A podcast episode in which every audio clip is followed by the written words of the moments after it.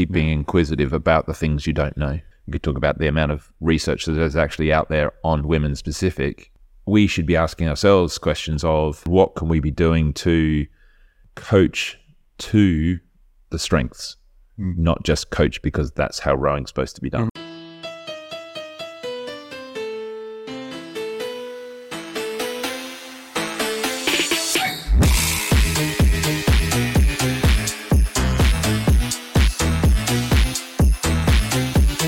Hey, what's up? Welcome to Last Stroke Counts. In today's episode, we're very pleased to host the CUBC Chief Women's Coach, Paddy Ryan. Paddy, please welcome to the podcast. Thank you for having me. Um, yes, thank you for having me. It's actually my first podcast. I've is it? interviewed plenty of times, but yeah, first podcast. Awesome. Hopefully, it's a little more casual chat like we like to do, rather than rather than interview style. But um, yeah, we'll see. We'll see how we go. I think exciting from our point of view. We talked about having some coaches on. We've uh, had a string of uh, high level rowers, which has been really interesting to get into their stories. Um, but um, the other thing we want to explore is like around the outside and everything else that makes rowing work. So obviously, coming to someone who's uh, doing pretty pretty well at the moment. Absolutely. I caught I caught Paddy at uh, Henley qualifiers, and then I just said that I'm really interested to hear about the dynasty that you've built here at Cambridge. And I think it's fair to say that, that you have, having seen how many win, uh, what the win streak for Cambridge is at the minute. Yeah, I mean, I think it's it's uh, it's very flattering you put it on my shoulders, but I've been privileged to work with some pretty cool people along the way. Um, so um, I, th- I actually can't track the lightweights rate wins, but there's been more than definitely a lot more wins than losses. But um, the we won our first. I, when I started in 2013, we hadn't won for a couple of years. Um, and I'm definitely at no point putting this on my on my shoulders. Uh, and we were, but it's it's like anything. I think um, learning to win is a is a skill. It's um, not necessarily a measurable skill, but there are definitely well, some sports psychologists might disagree with me, but there are some definitely foundations and um, and Rob taught me a lot of those things. You know, he'd been here in the early O's under Robin and learnt with some incredible coaches accrued through that time, Tim McLaren, Donald Leggett. Um, and so he was trying to pass those on. And, but, you know, we were all trying to figure out the new role, moving to the Tideway. So there was a lots of stuff going on there. So, you know, we've had some incredible wins and we've had some big losses too. But, um, you know, the Blondie kind of showed the way a little bit. And then, you know, that was Imogen's first year of racing with the club. She'd um, so she stroked the Blondie crew, which I uh, I had coached with Nick Acock that year um, because it's only happened once, but we did a half a 50-50 split, so it was half lightweights, half open weights. Um, so the lightweight, those four lightweights, uh, of which Imogen stroked that boat too, had just and only just lost the um, uh, the lightweight boat race, um, which had been in Henley. I think it was, um, you know, they'd been up and just got the road through. So we, we we processed all of that and then put a crew together. And uh, well, they had been sort of training one week in one boat, one week in the other, and it was it was an interesting um, to try and uh, manage all that. But um, you know, it was also the same year that the blue boat sunk. Uh, or submerged probably a better description. Yeah, uh, yeah. Because it raised, um, you know, when they got out of the wash and stuff, it rose again and they finished the race. And, you know, I still remember it's like, um, it's like, we're on the front page of most newspapers in the world. Yeah. How weird's that? Uh, this is rowing. Um, and then that, it sort of starts to sink into you just how big, I mean, the boat race is big, but actually from a international perspective, um, it's, it's, you have to pinch yourself. It's like you just can't quite really relate to how big the race is. Yeah. Um, you know, normal people. I was imbued just after this year's boat race, and they said, "Oh, well done, my friend's Oxford." I'm like, "Oh yes, I'm wearing a." This is clear. every year. It's like that's so much of it. Yeah, yeah. Um, so yeah, so that you know, so working for Rob definitely taught me things. You know, um, uh, you know, encouraging athletes from other programs and internationals to come over. That's that was a skill I had to learn. Um, or a skill we all had to learn. It's a team effort. That one, um, and also refining is like you know what was our style. Um, and we have you know the other thing is that um, I was talking to Josh Butler recently, and he put it as like I have my gurus, and I love that word because actually we're not experts. You know, we are good at what we do, but it's actually by creating a team of people and bringing in expertise that helps either that light bulb moment for that athlete or the um, or or for the coach to actually go actually yes I've, I, I've detoured because I spend all my time staring at well a large group down to a finer group to others thing that actually having a, a different perspective is a huge thing and those are not things that I had the opportunity. Well, I didn't have quite the clarity of opportunity. Say when my time at Thames or working at London's Throwing, you're kind of expected to be the expert and deliver, and not that team perspective. I think is is uh, wholesome. Um, So this is something that's more emphasized at Cambridge compared to other clubs, definitely. I definitely think that that um, it's something that it was shown me, and I've tried to evolve that even more um, in my time in charge. But uh, you know, um, so we won the Blondie race in 2016, uh, 2017. Uh, we didn't clean sweep, so uh, I can't. I don't. Maybe we didn't win the lightweights race that year. I can't remember. No, we definitely won the openweights race because um, by a long way. Um, I think that was the year that Blue Boat put 36 seconds on uh, Oxford and Blondie put 39 seconds on Oxford. And it was, I mean, uh, yeah, and, and you know, you got to measure all these things. And it's like we had good crews. You know, that 2017 crew with no opposition set the fastest, then fastest time for, and it was miles faster than anyone else. You know, Matthew Holland, Melissa Wilson, Holly Hill, uh, Miriam. There's quite an imp- it's a great list of people who then went on to uh, Imogen was in that crew Yeah. too. You know, um, uh, Claire Lambe. I mean, you know, uh, feel bad not mentioning everyone else, but the so, you know that crew was fast, but we were also faced at the time when Oxford had uh, their own internal uh, things, and you know, disappointingly for for the race. Um, and I, you know, heart goes out to the athletes had to experience that, but they had almost they almost capsized on the start line Wow. you know, it's like their riggers went under the water and stuff. I think, and actually, uh, Osiris did almost the same thing. And so, I think that year, you know, we talked about 39 seconds. Like, we had a length lead before the end of the, uh, before the line of boats. You know, it's like that's not really that. That's it's great. It took the edge off. It really transformed the club into like this is who we are and gave us belief and all those sorts of things and you know confirmed training hard and all those goals. But when was the last? Uh, don't think we had a close race then for years, uh, yeah, for many years, and that's that's not good for. Um, it's great for us as uh, for us, but it's not necessarily great for the sport. We looked back over it, didn't we? We had someone ask a question. Um, obviously, uh, after it was uh, well, our first, first or second episode we did, and sort of, you know, does Oxford get rid of their coach now? Do they change everything? what happens? So we sort of look back through the results, and yeah, there's been quite a few that have been a bit wide. And if you look at percentage wise, like two or three lengths on the finish line isn't over an 80 minute race. Like, like we saw the thing we said, like, I'd love to see those crews race 2K side by side because wow, Yeah. wow, wouldn't that probably be a close one? Um, Yeah, I mean, certainly the 222 crew would have been just, Yeah. I mean, a humdinger. Yeah, Yeah. it was like we had a slightly slower, um, you know, those first 10 a little bit slower. Then we just sort of piled on the speed and, and stuff. Um, you know, and I think that race in itself, I have been nervous every single race. I was not nervous. Um, I was proud that day. Um, and uh, I I think anyone is um, who can say yes, I, I I created that crew is talking out of something. Um, you know, Grace was an incredible asset. Um, Imogen was an incredible asset. Ruby was an incredible asset. But every single person in that crew, you know, um, the four returners, that was the third boat race, um, of which one had been cancelled. but they you know they got two weeks before the race, so they'd earned that spot. They knew what it took.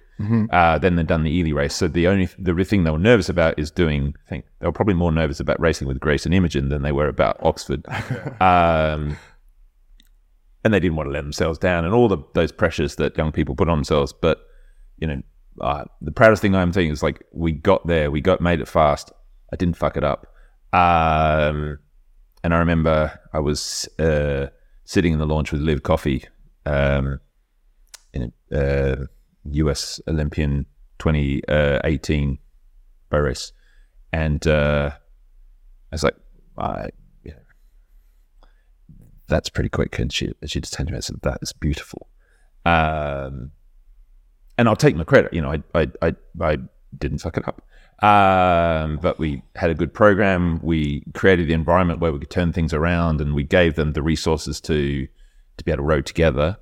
Um, which was, you know, but you know, the people in the boat, they all made it work. Yeah, you can't do it as a as a coach. You can't.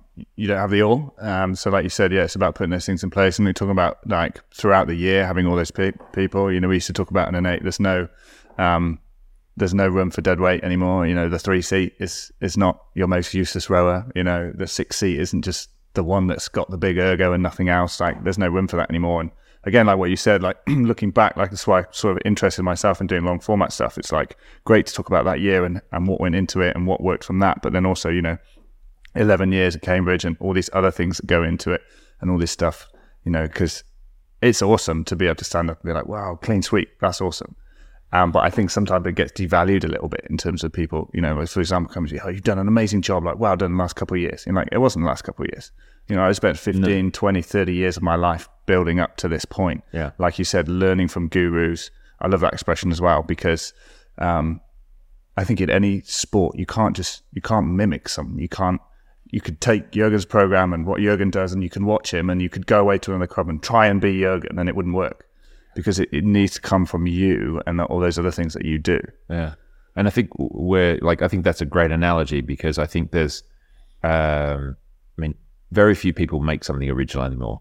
So what we do is we take the bits and pieces we learn and we try and put it together. And I like to think that I'm continually learning and trying to sort of unpick and evaluate. And I think that's you know part of my role is to to really think about like things like, but also not to compare an Olymp- a year when you've got Olympians to a year when you've got more undergrads. Like trying to just just just undergrads trying to row that program. You're like, yeah, I'm going to break them. Um, so I've got to be thinking and flexible and trying to do that sort of stuff. But but we're pretty. That's probably the thing that I find difficult in our sport is that we're also there are lots of people, lots of coaches who hear something have no context for that that saying or what they're trying to do, um, and just try and repeat it. My, my personal hatred is people saying sit up. I'm like, why no, no, be tall, be powerful, but you do it the wrong way. You're literally, you know, creating an incredible bad foundation for this rower's whole future Yeah. and probably a back injury. Um, so you know, it's like I think we could be a little bit more reflective on. Um, you know, I think the uh, never finished it, but the British rowing level four was was I did start it, and the reflective element was probably the most powerful. It's like just write stuff down, reflect on it. It's like, well, why am I saying what I'm saying? Does anyone actually understand what I'm saying? Um, Yeah, it's one thing I realized, especially in we coaching at Oxford College for a while, like with Oxford students, obviously athletes who are a little bit brighter or switched on. And, you know, uh, that one thing we were taught as an exercise, you know, um, put the blade in on the way forward. And someone would put their hand up and be like, I, I'm, but I can't, can I?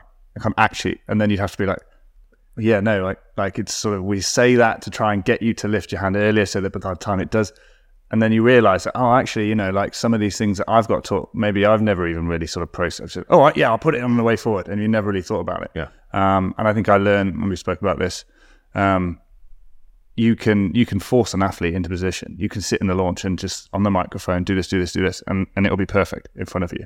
But you haven't told them why, you haven't made them understand that movement, and you're gonna you're not gonna be there in the race. Yeah. So yeah, Yeah. no, absolutely. You need to make yourself obsolete. yeah, yeah, yeah. and actually and the um the, the, I think that's realizing that, and you know, you don't tend to be able to do that as a young coach. It's, it's it takes confidence to get to the point to do that. Um, but if you're feeling like you have to give instructions on the last day, actually, you're doing more.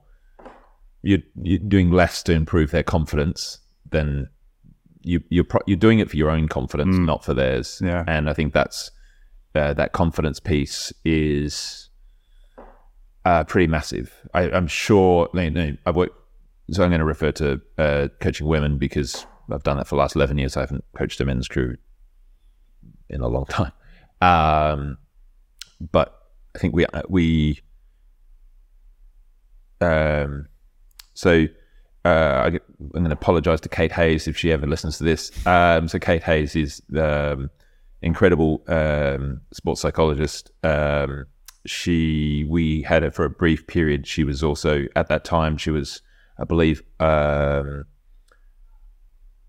head of a group of sports psychologists in, in in Sport England and stuff. And she's now the sports psychologist for the Lionesses. She's done Awesome. um, uh, I want to say Daley Thompson. That's wrong. He's a bit uh, in Tom the, Daley. Tom Daley, the the diver and stuff. Anyway, so she's think, but so one of the first things she sat down with me, Nick, and Rob um, when she when Rob um, asked her to come in and sort of help sort of change some of the cultural stuff uh, in terms of how we perceive our training and what outcomes and stuff. She's So like, this is to meet with just the coaching team. this was before she even met the athletes. Yeah, it was yeah. just like it, to explain some of her theories and stuff. Anyway, so her PhD was, um, she she she looked at all, um, essentially you had to be a world champion or an Olympics. You had to have been a medalist.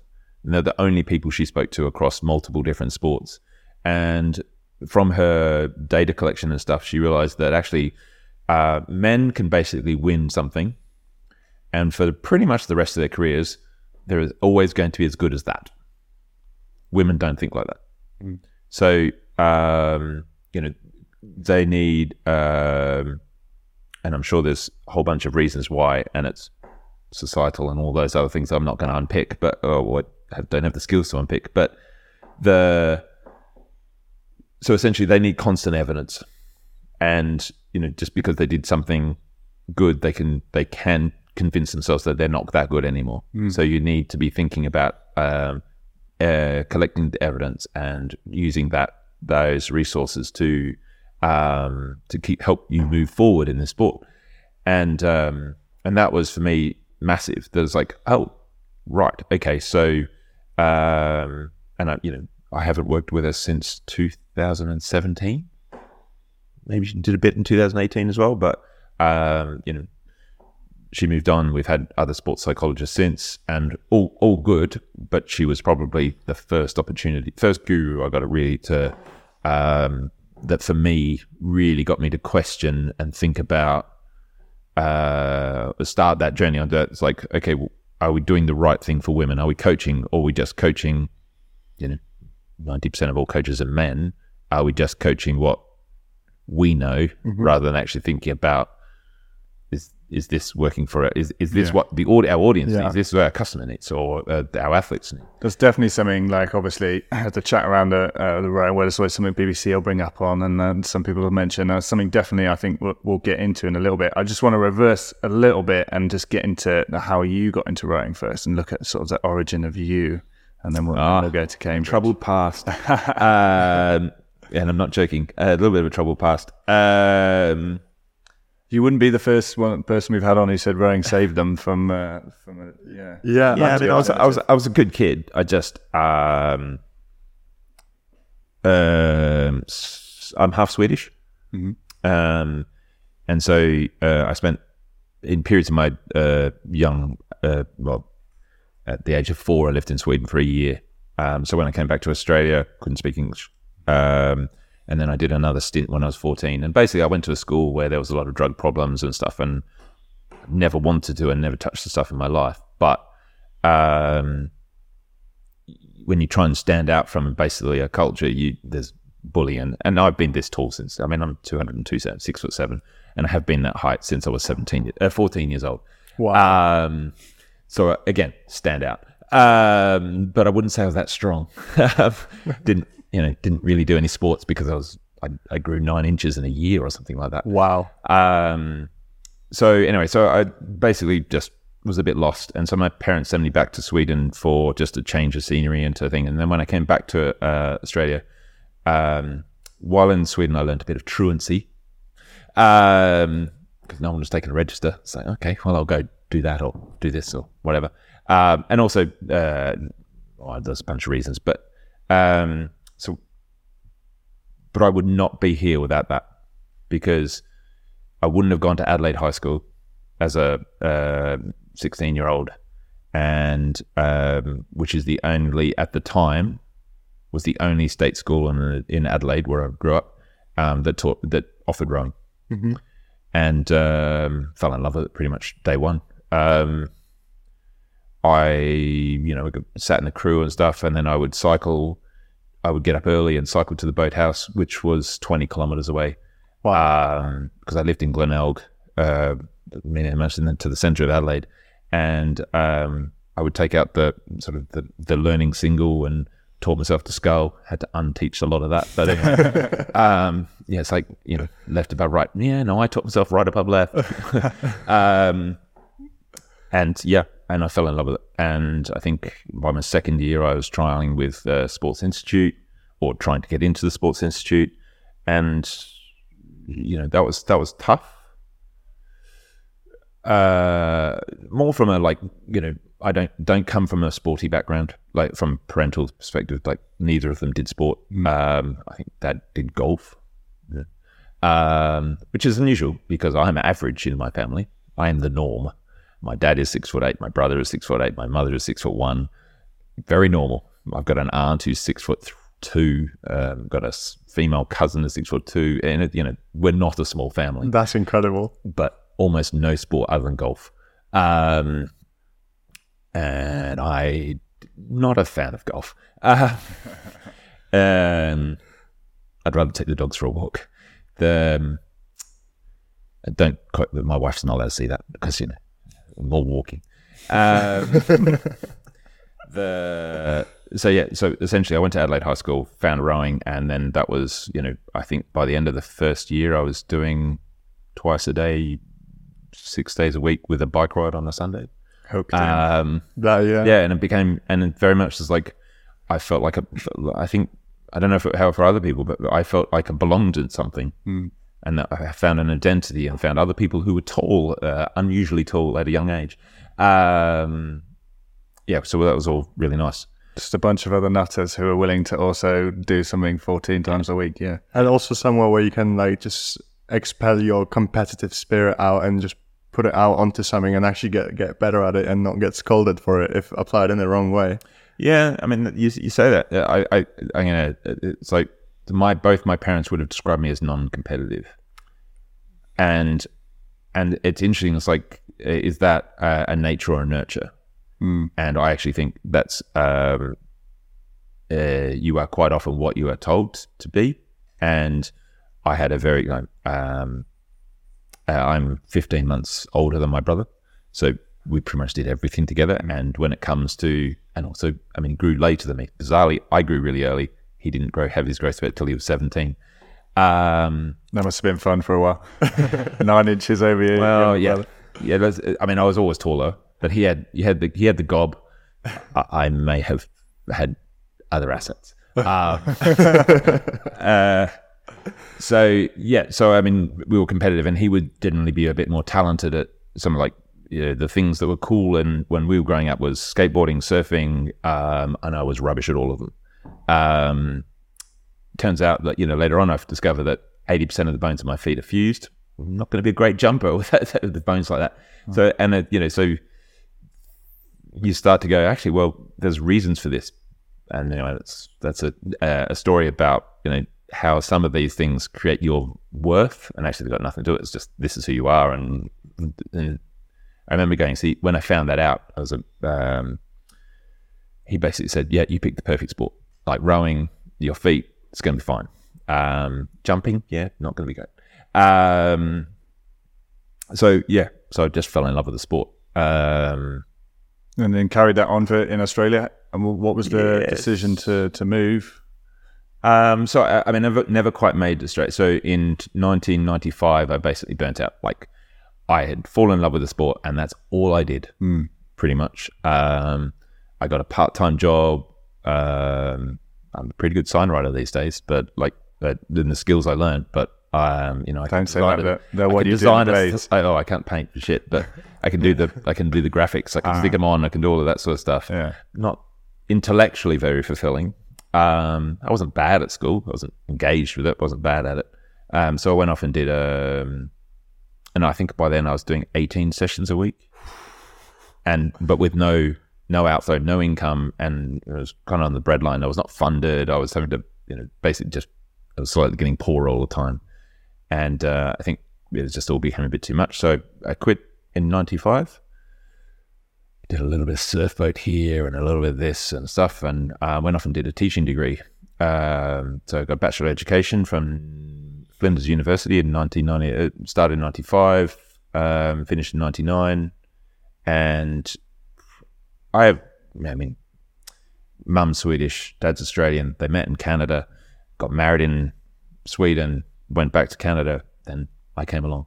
Um, so back to Australia. So I have always grown up on stories of the world. So I just always like, and having, I think in my schools, uh, certainly my first school, I was probably the only one of four or five that had even left the state, let alone, um, you know, new, you know, bi- bilingual parents and stuff. Yeah, yeah. Um, so, you know, I was like, right, the day I didn't even stay for graduation. The day I knew I'd passed, I had a flight to. Um, I'd done a ski season the year before in uh, US. It was like first of December, my mum's birthday. Not a high, not a high point. Um, but so off to the states again and worked in um, South Lake Tahoe, a ski resort for four months. Then went to New Mexico for a friend's wedding, and then arrived here.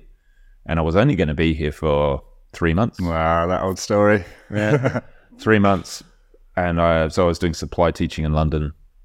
I think on day three, a kid threatened me with his cricket bat. I went bold. Um, the like, I'm Australian. I mean, he was like this big. You know, it wasn't very big. um, apparently, I smiled the wrong way or something. But um, the literally, we were walking across the square. I had had not said a word. Um, anyway, so the I, basically, I was meeting a friend in Putney. Saw there was running going on. Wandered down. Uh, a little voice started going. Yeah, and I walked about things, and a guy called Dave Wise, um, who knows that he's the reason that, that- for this whole journey, but because I tell him at Henley every time I see him, the probably on a Saturday when I've had one too many, um, and he was just tinkering with an old boat and stuff. The the the Thames Rowing Club at the time was away on training camp, so there was no one around. So it was a thing. They showed me thing and seeing a tank. Never seen a tank in my life. Um, that thing's down buried under concrete or something, yeah. and a new one's been built. Uh, no, yeah, and um, the you know it was an asbestos shed and a, you know, some, but um, so I said, yeah, I'll give it. I'd like to just do some recreational. I've done it seriously. Don't really want to do it again, but I'd like to meet other people than teachers because otherwise I'm gonna um, I'm just not going to last very long because it was it's unfortunately the supply teaching world is not very positive. You know, Yeah. it's, it's you always get we rarely do get good classes, um, and understandably, and I was one when I was a kid. You, behaviorally, you're not necessarily the nicest to those supply teachers. Um, you know, I got, I got told once, it's like, yeah, just don't leave any, let anyone leave a classroom. I'm like, "Hmm, so I'm a bouncer for a day. okay. Um, the, you know, I, I've seen most of London because of it, which is quite nice, but I had a teacher Different. at school who um, he was telling us like he used to work in a rough school where they'd have a panic button. Literally, they'd press under the table if it really kicked off. and he said, uh, he said, oh, I really shouldn't have, but sometimes I just, I just knew if I wound them up till they went mad, I could press the button and two guys would walk in and take them out of the classroom. So we'd just play the game. yeah. I Um, won't say his name. yeah. That's, uh, I didn't, didn't have my panic button. Yeah. Um, but I definitely got asked back occasionally. So no one left the classroom. The um, not helpful on the day. Then they didn't tell me there was two doors. I'm like, it's not. I can stop people leaving this door, but I can't stop both doors. Uh, It's literally that. It's playing goalkeeper. Yeah. it's you know, uh, and it, yeah, the so you know wasn't going to do that seriously. One week later, suddenly I was back to ten. All it sessions. took. Yeah, one week. Uh, the because apparently the moment I left, I'd done a couple of sessions, and um, Tessa at uh, Imperial College used to coach. At, um, she's got an interesting story. If you want to go back into the history, but anyway, um, she was coaching. Uh, Simon Cox was the head coach at the time at Thames, and uh, so apparently, like I'd done one session, and Tessa was on the phone. It's like, um, We he's want- pretty good, um, unfit but pretty good. Um, and uh, yeah, and then um, I started meeting the rest of the team and really enjoyed it. It was a good thing. Um, I was still I was living up in Finsbury Park, I think, so it was a bit of a hell of a commute. Yeah. Uh, and uh, yeah, so uh, well, um, uh, just a bunch of people and a created environment felt like home, and that's I'll never be a not a not be a member of Rowing Club just because it gave me uh, more of a uh, um, that more that home element that you that was really nice, especially about being in a new city and stuff. And uh, yeah, so anyway, I was supposed to be going to a teaching job in North Carolina. I called up and said, "Yeah, I'm not coming because I made Friday my first Henley." And um, you know, back uh, in 2000, that was that was 2000, and uh, the rules were a little different. You could turn up year on year. There was no month until the following year, and um, I was like, so, and we lost the final the following year in 2001, um, and then uh, so that was the Thames Cup, and then uh, 2002 got Friday again, and then one in 2003. Um, which are you know kind of one of the lucky ones. There's not, there's not that many of us who actually. You know, there's a lot of people want to win one. There's not that many who do. What the red box at Henley or the this particular cup? No, no, the the, the Wyfold uh, is a it's I've got the red box, Yeah, yeah. I don't have one at this table. I think I'm the only one here who doesn't. but Yeah, I've got- Um, but I've only got one. yeah, me too. One is all you need. Yeah, got a coaching, and I'm pretty proud of the coaching one too. But that's uh, um, I was going to say, so this time at Thames, have you done any coaching up to this point in rowing? Not No. back home, not at all, really. So after 03, when we won, I was actually uh, like I was doing most of my training at Thames because I was um, I just bought a house with my now wife, and um, you know, so we you know I was doing that path. So I was then, but I was actually training at Brookes. So I was rowing on weekends with um, with Brookes um, and doing a doing a we did a four. I think that year we did the fours head. I did uh, disqualified, but anyway, uh, Danny Merritt and uh, Tommy Burton. I've rowed with both of them. I was in a visitors four with Danny in 2009. It was not one of his wins, unfortunately. I think by when I rode with them, um, I think between the two of them, they'd won 13, 13 Yeah. medals or something. It's like, I really want to get Tommy on. I think he'd be, be a good laugh. yeah. That's Uh, both of them would be a good banter. I think Alex Partridge, that was his two suggestions. Yeah. Danny, Tommy, and Adam Moffat. He wanted them three in a room. Yeah. Uh, well, I've rode with all three. So yeah, uh, and I was just he uh, he was a young fella at Yeah. Brookes at the time. Um, yeah, they were all you know. So did that, but then you know, uh, Paul Reedy, who I've known since I was 19 years old, uh, basically said you know about you know the the older 20s. I was 30 when I won, so um, it's like once you've won, you've retired. You don't know it yet, but you've retired.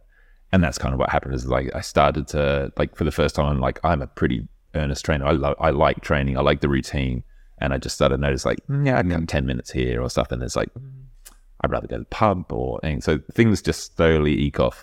And I woke and I, we got married in February of 2004 and uh, and I did think the following weekend I went over to I was at Brookside and said look I'm, I, you know, I'll, I'll, I, I'm not going to leave you high and dry. I'll do the head with you, um, uh, because I don't want to leave. And, you know, I think if you need me, I'm, I'm there.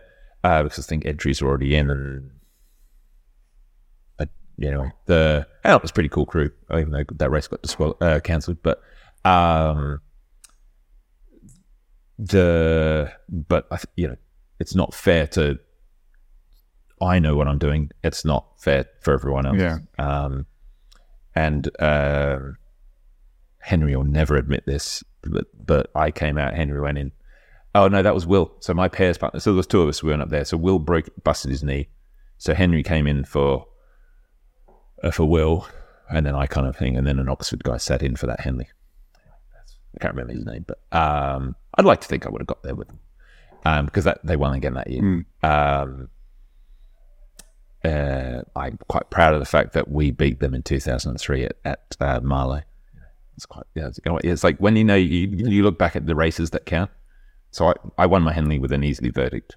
I don't really, you know, I remember the journey, but I don't remember the thing. But I remember that race against um, Brookes, a third of a length, the whole way down the course, 16 seconds on, I think, Cambridge, and then a couple more to Oxford. It was like, that's like um, well spread out field.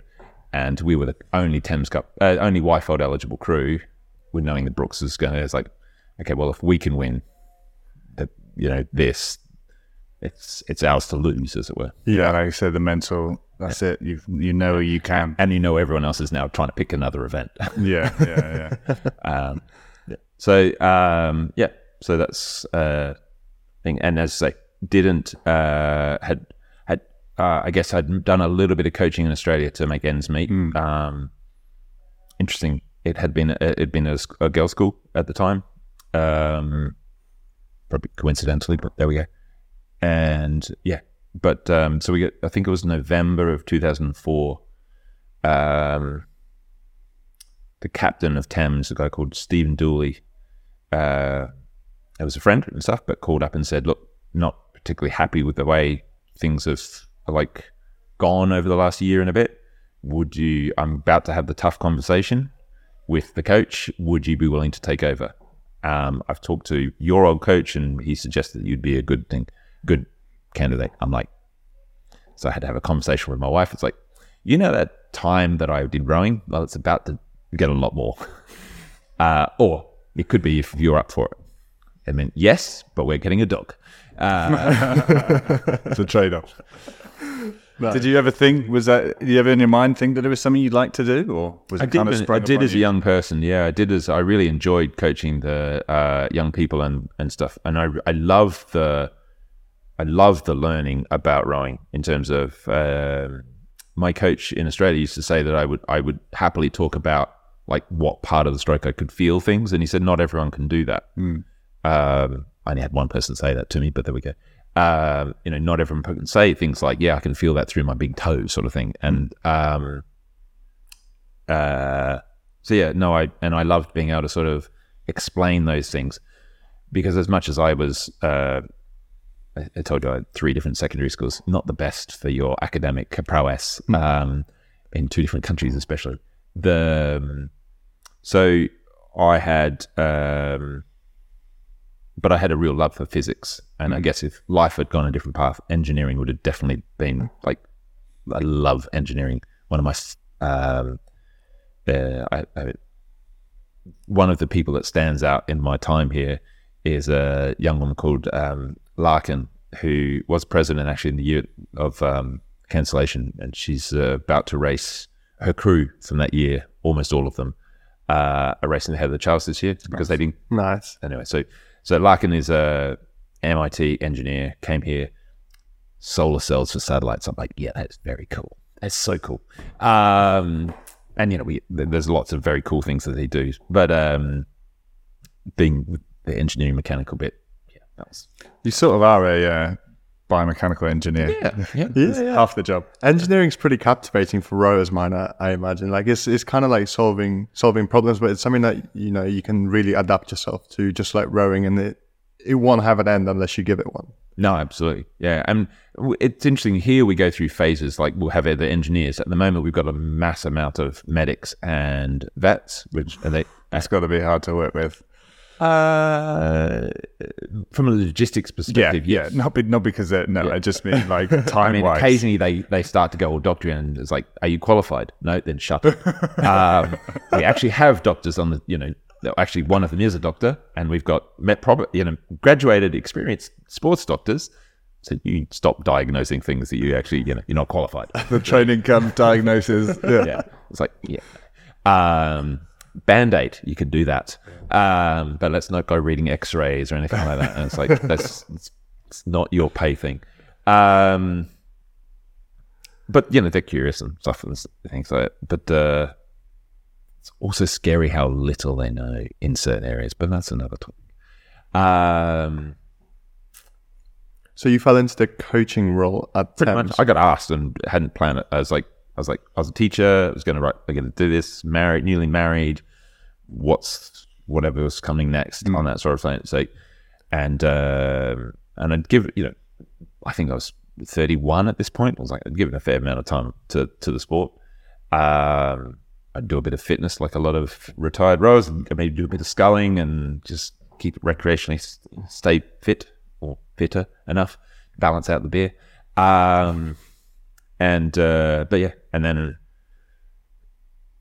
it, be- yeah, and so I did three years, so uh, from 04 to 07 at Thames. Uh, as I said, um, we had we had you know, a lot of club rowing is is definitely as much as about uh, recruiting as university and stuff it is these days. It's uh, we even schools do it these days. So um, the we were lucky enough to like we had um, uh, Brian Hoffman from the states. We had um, Andy Green, who actually it was in Oxford College and tr- done some trialing.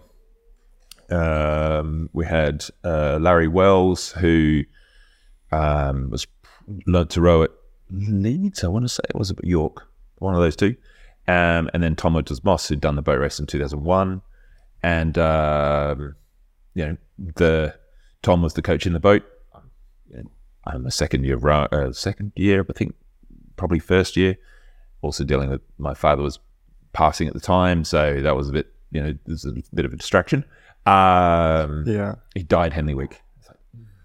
It's um, not you know, it is what it is. But it's like so. I was actually on a plane going home when they when they both lost the finals. That's uh, as I should have been. Um, but uh, it was you know it's um, it was a privileged thing. We you know I have curry with those guys still to this day. Um, when I come to London, it's like it's like I've always got a plan in a slightly later session the next day. Uh, You get on the water, I'll meet you out there. I don't believe that, guys. Um, the and then and then we won the following year with uh, three of that four. Um, uh, Andy Green had come out, and a guy called Ian Ian McCaig uh, came in. Um, you can look him up. He's uh, he's one of the yeah. I mean, all of them have gone on to big things and stuff, but Ian uh, is probably the entrepreneur of the group. Who uh, you've heard of Fit F W O T? Yeah. Yeah, he's one of the founders. Um, Doing okay. he's done all right. Um, but interestingly, like he doesn't he because he came in to an already existing group. There's a different dynamic to the year before, and that, I think that's a very interesting part of you know people who do multiple years versus individual years and how that dynamic changes. But um, certainly see that here every now and again. But um, So getting in, I mean, how was the the shift then from rower to coach? Did you find it easy? I mean, were there difficult bits? Did you struggle to get out of that row mentality? I mean, when we spoke to Tim Foster, I mean, we both sort of thought that I struggled to like not uh, care about them as if they were me. You know, like to think of every athlete. Like it became really difficult making cuts and and dealing with that pressure and that sort of stuff. Um, definitely. I mean, I think, and I think those are, um, I think that's part of your journey to learn how to separate those two things out. I was pretty certain, you know, I'd rowed with these guys the year before, or quite a few of them, and then suddenly I was their coach, and that was quite uh, making decisions about their future. And I know that I'm almost certain that I'm not as close to some of them, or it took that some of that those relationships took a dent because but that's the path I chose. And you know, I remember one of the uh, the Thames old boys saying to me, "I didn't think you would be able to do that, but um, you kind of uh, uh, you know, you do your. I tried my best to, with seat racing and stuff to, to to to be open about these things, but and to show where we were and stuff. But in the end, you just go, okay, guys, this is where we are. This is the decision I'm making. It's like we're not going to do an eight, we're going to do a four, or and these are things like, um, yeah, and so as but interestingly, a lot of those guys who took that hit uh, initially have probably come back into my life. Like, you know, they're in different parts of the world and stuff like that. But I still get, um, the last two years, I've got a message from one of them. You know, he lives in darkest north of, uh, North Scotland, but I get a message every year going, you know, congratulations. It's been doing that for a while, but, uh, which is nice, but there we go. Um, yeah, so, at the moment when you're part of it, it's uh, uh, you can. We are talking with Al Sinclair about this. You can you can show them every piece of evidence that shows why they shouldn't be in the crew, and they'll still sit down and go, "But I disagree with you," because it's because they're there for them, and Yeah. so it takes a few years. Sometimes you can look back and be like, "I can appreciate what you're doing." Yeah. Yeah, yeah, absolutely. I think, and um, I, I guess I would be, um, surprised if someone didn't argue their case Yeah. a little bit. Yeah, Um, it's interesting, but you know, you, I guess when it, so we get reviewed every year, and rightly so. You know, the students get their take on like how the season's gone and stuff like that, and um, and you know, maybe it's like, well, you win, therefore you don't. It's like, well, no, actually, I've had some pretty grueling reviews, um, and we've still won. But and I've had some great reviews and we've won. So I think that's quite um, informative too. It's like I think, um, I guess we're jumping around a bit, a bit, but I, one of my f- things I'm learning is that actually, um, I mean, I have to make tough decisions and stuff, and, and for those things, I not necessarily might not be liked as a head coach. Whereas maybe I would, have, I was, uh, I had better, I had different relationships. I think is a way of putting it with um, as an assistant coach than I do with head coach, and that's probably one of the toughest things. I guess it, it's a reminder of the that that change back in 2004. But uh, it's a really it's a really big thing. And what I think is interesting, having done both worlds, as an assistant coach, there's probably no one that knows the head coach better or knows what they're thinking or what they're doing or what their job is. But it's only when you become head coach that you're like, oh, this is different. Like I thought I knew what this was, but now the buck stops with me, Yeah. and this is different. And you have to act different, and you have to treat your athletes different, and you have to be a different person. Yeah. And the expectations on me at this role are much different to, you know, Thames had won once. Yeah. When I took over, they'd won once and I'd won it. And they had they, and they, and they hadn't won for 47 years previous to that. So it's like, you know, you know, do a do a good job and it's going to be fine. Yeah. Um and, And you can also do make a Friday, make a Saturday. There's more than one outcome. yeah. Yes. And people can be happy with it too. Is not just an expectation of win or you've you've essentially failed. It's different. You know, we're in the men's captain's room uh, in Goldie Boathouse, and if you look around, there's no margins. It's just win or lose, along with your name. Yeah. Going back to 1829, Wow. uh, I was in that corner over there. You know, it's like, and above here is the, well, haven't- 2019. So got a little split. well, it's actually yeah, it was on the table here. There's two, 20 and 19 and 20s. They're about to be put up, but oh, that- just over there. Everywhere. Um, but they get hand painted each year, but they do a batch of them. Yeah. just because how much of costs and stuff. But Unfortunately, that's what history remembers. So you've either won or you've or you've lost, and that's it. Yeah. But you say that, and I get like, yo, you've had a great year. It's like one of a few, yeah. and and we've had a great year because we did a clean sweep. Uh, you know, and when we say clean sweep, there's like we had a clean sweep in 2018, and then the clean sweep, like the clean sweep before that was actually 25 years before that. So it they're not had Oxford has more of than we've had. Um, Interesting. the I think so anyway. But the difference about this clean sweep is the alumni won, the spares won. The there wasn't a single crew that lost, whereas that's not always been the case. But they're not and I think the the changes to one club. Uh, I wouldn't say it's always been smooth, but you know, for um, we've all got the past and stuff, and every single one of the coaches came from what the club was before, and so we had to figure out how that all looked and stuff, and that's taken time. Um, and I think probably still will take a little bit more time as we sort of um, let go of some of the, and it is about letting go about stuff, um, or it is for me. The um, That's another thing that's sort of spoken about a lot, you know, when in reference to Cambridge, like, oh, they've become one squad, they've become one squad. It's really like talked about a lot. Uh, So it's not something, again, it's not something that just happens. No, no, and I think um, y- you know it's like we can talk about Caversham. Caversham is one squad, but it's two. It's two groups. The training camps are apart and stuff Oh, yeah. like that and stuff. And I think you know we're we're figuring out where those things. So we did a training camp together last year, and there was lots of positives about going on camp together, but they were all off the water. Yeah, um, didn't add any value to what we did on the water being at the same place, but it was the off water stuff that was quite uh, quite good. They got to um, hang out and become like get to know each other a bit better and play cards and eat together and stuff. Although they're boys and girls, so they tend to eat separately. But um, the I'm not joking. Um, happens at primary school, happens at university. Um, the so you know we're going to try doing separate training camps uh, this year because we want a diff- slightly different outcomes from our camps, um, which is fine. So I think I think and I think you know we didn't have a camp in 2021. We um, uh, sorry 20 well 2022 because of it was still in COVID and there was like is it the right thing to travel and that sort of stuff and so we just we did a tideway camp. Was which is actually a really good camp. Um, I would glad we weren't on the tideway this time around because it was very cold in England. Uh, when it was cold in um, Spain when we were there, but it was really cold here. Um, the yeah, so you know we're off to different training camp venues this year. Uh, I can't tell you where because it's Classified. uh, well, no, it's not that. It's just like, well, I wouldn't want to say something and then we go somewhere else because Yeah, something's yeah. fallen through. Yeah. So it's still being sorted. Um, uh, but I'll be enjoying some gelati, hopefully.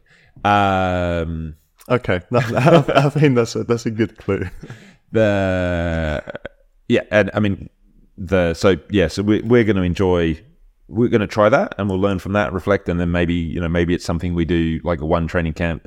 thing. So it's it's also really hard to find somewhere that can house nine a hundred people. Yeah, yeah. That's also not all that easy. Um, so uh, so that's that's yeah, so we're still looking at that that and um, you know, but um, I mean, it was an incredible like. It, it's like with one hand, you know the the statistics. Like we had incredible buy-in from all members across all three um, legacy clubs about being the this the there was the people said no to, but like ninety percent and up, well, everyone was in favour of it. So, um, and the club's gone, um, and I think, yeah, we've all everyone's working their way through and trying to come up with a um, what does this look like, uh, as well as holding on to you know, we don't want to like you'll still see the women with their red and yellow stripes and white stripes because that's the legacy of the history of their clubs. And you know, the red stripe is around the they weren't the women weren't allowed to have a, a, clean, a clean Yeah. strip. So there's there's there's holding on to this thing, some of those things, and I think if the club wants to go to one pit, I, I, I suspect there's a pathway, but there's a way of respecting everyone and them, which um, balance out with costs and all the other things. Yeah, but, yeah. You know, I thankfully don't have to um, have those discussions and ask my opinion. I say it, but it's like you know, I'm, um, you know, I'm not a member. You know, it's like and because the membership, the structure of this club is that you race the race and then you're a member. You're not you're not a member just because you trialed. Um, um, so yeah, so it's like, um, but you know, it's a pretty cool job to have. I guess I guess part of you know setting the standard and leading the way from do, in doing something that other clubs potentially aren't doing is, is just accepting that there will be a, a period of time where you just have to try things out and then see which structures to implement and then maybe you'll try something for a period of time and it will not work just like training out this they're trying out those training camps in different places, merging them, the way that you train, uh, doing pieces, sharing the boathouse and everything. But I think overall, it's definitely a step that uh, has been perceived very positively in the in the rowing community. And I think why what in the in the modern world why why separate right why if you can if you can use and share the resources there's more to be gained from the from the unity of the, of the squad and people getting on rather than also creating internal rivalries that can sometimes just get in their way of progress for hmm. essentially essentially no reason yeah i mean and this club's rife with uh, like if you go back into the past there's you know there's frictions between the lightweights and the open weights and and stuff, and how the races are treated and stuff. And that's that's the past. Uh, I, you know, if you just look, say on the, I mean, the women have always been one club, so it's a, there's always been an element of like Imogen, for example, doing the lightweight race, stepping in, stepping up, and wanting to then do the open weight race, and um, you know, that, and on the men's side, you know, um, there's several members over the last few years who've actually been making that transition. It's like, yeah, I'm going to do a lightweight race, and actually, I want to see if I can push myself to go even faster and and compete with the open weights. Um, and I guess no dieting as well, but um, always a perk, I imagine. Um, yeah. The yeah. So yeah, I think we're doing uh, a, a really a good job, and we're learning and communication is always improving, and we're trying to, uh, you know, each year we support each other a bit more. Um, and and I don't mean that like that, you know, that we're doing it begrudgingly. I mean it's like actually you start to realize that you can start supporting each other because your job is like to look after your athletes, but actually there's crossover and we can try and help each other a little bit. Uh, I think it doesn't cost us anymore. We probably just makes it easier and stronger for, yeah. for it. Yeah, I've realized that from being on the other side from coaching and stuff. It's uh, um, you take that rose mentality to coaching and like, well, how much better can I get, and how can I tweak this, and how can I do that bit. And like you said, and what P said, like you can get really stuck with uh, the fear of failure. It can stop you from progressing. I think so. That's something that you have to have the confidence and to know that sometimes you'll change things and get it wrong. Um, I did home countries this year with Wales, and I, I sort of remember, I sort of this thought, thinking like. No, no, I don't. My parents moved to London. I was born in London, so I don't sound it, but from there. My wife's um, name is Sean. Um, yeah, I mean, I think my first, I sort of thought, I remember thinking at the end, that was the first time I'd sort of really been involved in logistics, trailers, boats, really like took that kind of role on for, yeah, it's not the highest level event, but it's a world rowing event. And that's sort of what comes with that. And just thinking, God, these rowers have no idea what gets done for them. Yeah. And then the second thought being like, but because all the star support staff are specifically working towards making sure that the rowers have no idea what's being done for them. Like in terms of not not not saying it, but like the whole point is get them focused on their job and, and we'll take care of everything else. So part of the job sort of is doing that. Um, yeah. I was going to ask, like, how is that? How is that differed? Obviously, like we said, we talked about this kind of race. It's win or lose. This squad system, like compared to to London in terms of the are there, is there a different way you approach it? It's, um, I mean, uh, if you watch back to uh, well, some of the early interviews, sort of like say Quiver this year, so I don't talk about Oxford. I can't control them. No. Um, acknowledge they're our opposition. That's our job to go out and do the best we can against them. Um, and uh, you know, there's some joint agreements and stuff like that we review because I would be negligent if I didn't. But in the end, it's like, okay, well, that's what it is. Let's put it away and now let's focus on our job. And our job is to go as fast as we possibly can because, and if that's not fast enough, and that's that's that feeling on morning of 2022. It's like, fuck around. If if Oxford could beat that, hats off because that's quick. Mm. And they can beat that, you know, and both crews beat the previous record, um, then then that's going to be a phenomenal race. And um, you start to look for things, other reasons why it's just it's joyful. The um, the teaching, the spending time, the I do not always enjoy admin, but at the same time, I really enjoy my time on the water. Getting up at five a.m. I have done for now eleven years. Um, I have never pressed snooze. Um, in that time. I, you know, alarm goes off, I get up and I go make my coffee, or have a shower, go make my coffee, sit, read the news or something, check on the emails, do some like, oh, someone's ill, sort that out, and then off to the boat club I go and meet them, and off we do our session, and and then the day begins. Um, but uh, yeah, it's. Uh, I mean, what's different? Um, On the face of it, yeah, cross the finish line first. Now, what else completely is different? I guess in terms of I mean, it's a privilege to have that mindset. You know, would I be in the same situation if I was at Oxford and, and but like I don't think we should be sort of going through the um and I think the thing I struggle with or have struggled with at times eh, is the when we start talking about hating Oxford. It's like, but some of my best friends went to Oxford and then they're still my friends. And actually, I won my Henley medal with two guys who went to Oxford, and it's like, um, what happens on the water, stay on the water. Let's be mates off the water, and and I know there's the sort of where where you get it to in your rowing career has a has that can be reflective in that, but I don't I don't I don't certainly well on the women's side it's not a motivator to to hate your opposition. Um, the, uh, they want to win, but but they want to. They also want to go fast. They want to have. They want to have uh, have a positive experience. They want to. They want to. They want to do well at their academics and stuff, and they're not willing to. Um, they're not willing to compromise their academics just for rowing.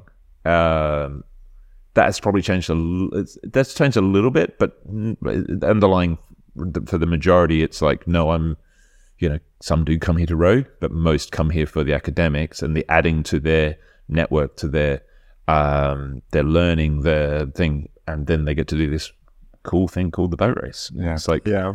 um, But I agree. I agree with you. Like hating Oxford doesn't doesn't make your boat go any faster, and that's just shouldn't be the sole mo- motivator. We were just speaking with someone called Dave Bell. You might recognize him. no, Dave, yeah, yeah, yeah. So he said that um, the the rivalry between Oxford and Cambridge is quite interesting, but ultimately it should be predicated on a mutual respect because it doesn't need to go any further than this. And yeah, we were talking about how we, FTT is pretty crass, and uh, he said the GDBO, which I think is gosh darn bloody Oxford, which I think is such a great response. yeah, Uh, but yeah, I mean, at the end of the day, I can't blame crews sometimes to try and grip hold of whatever they feel.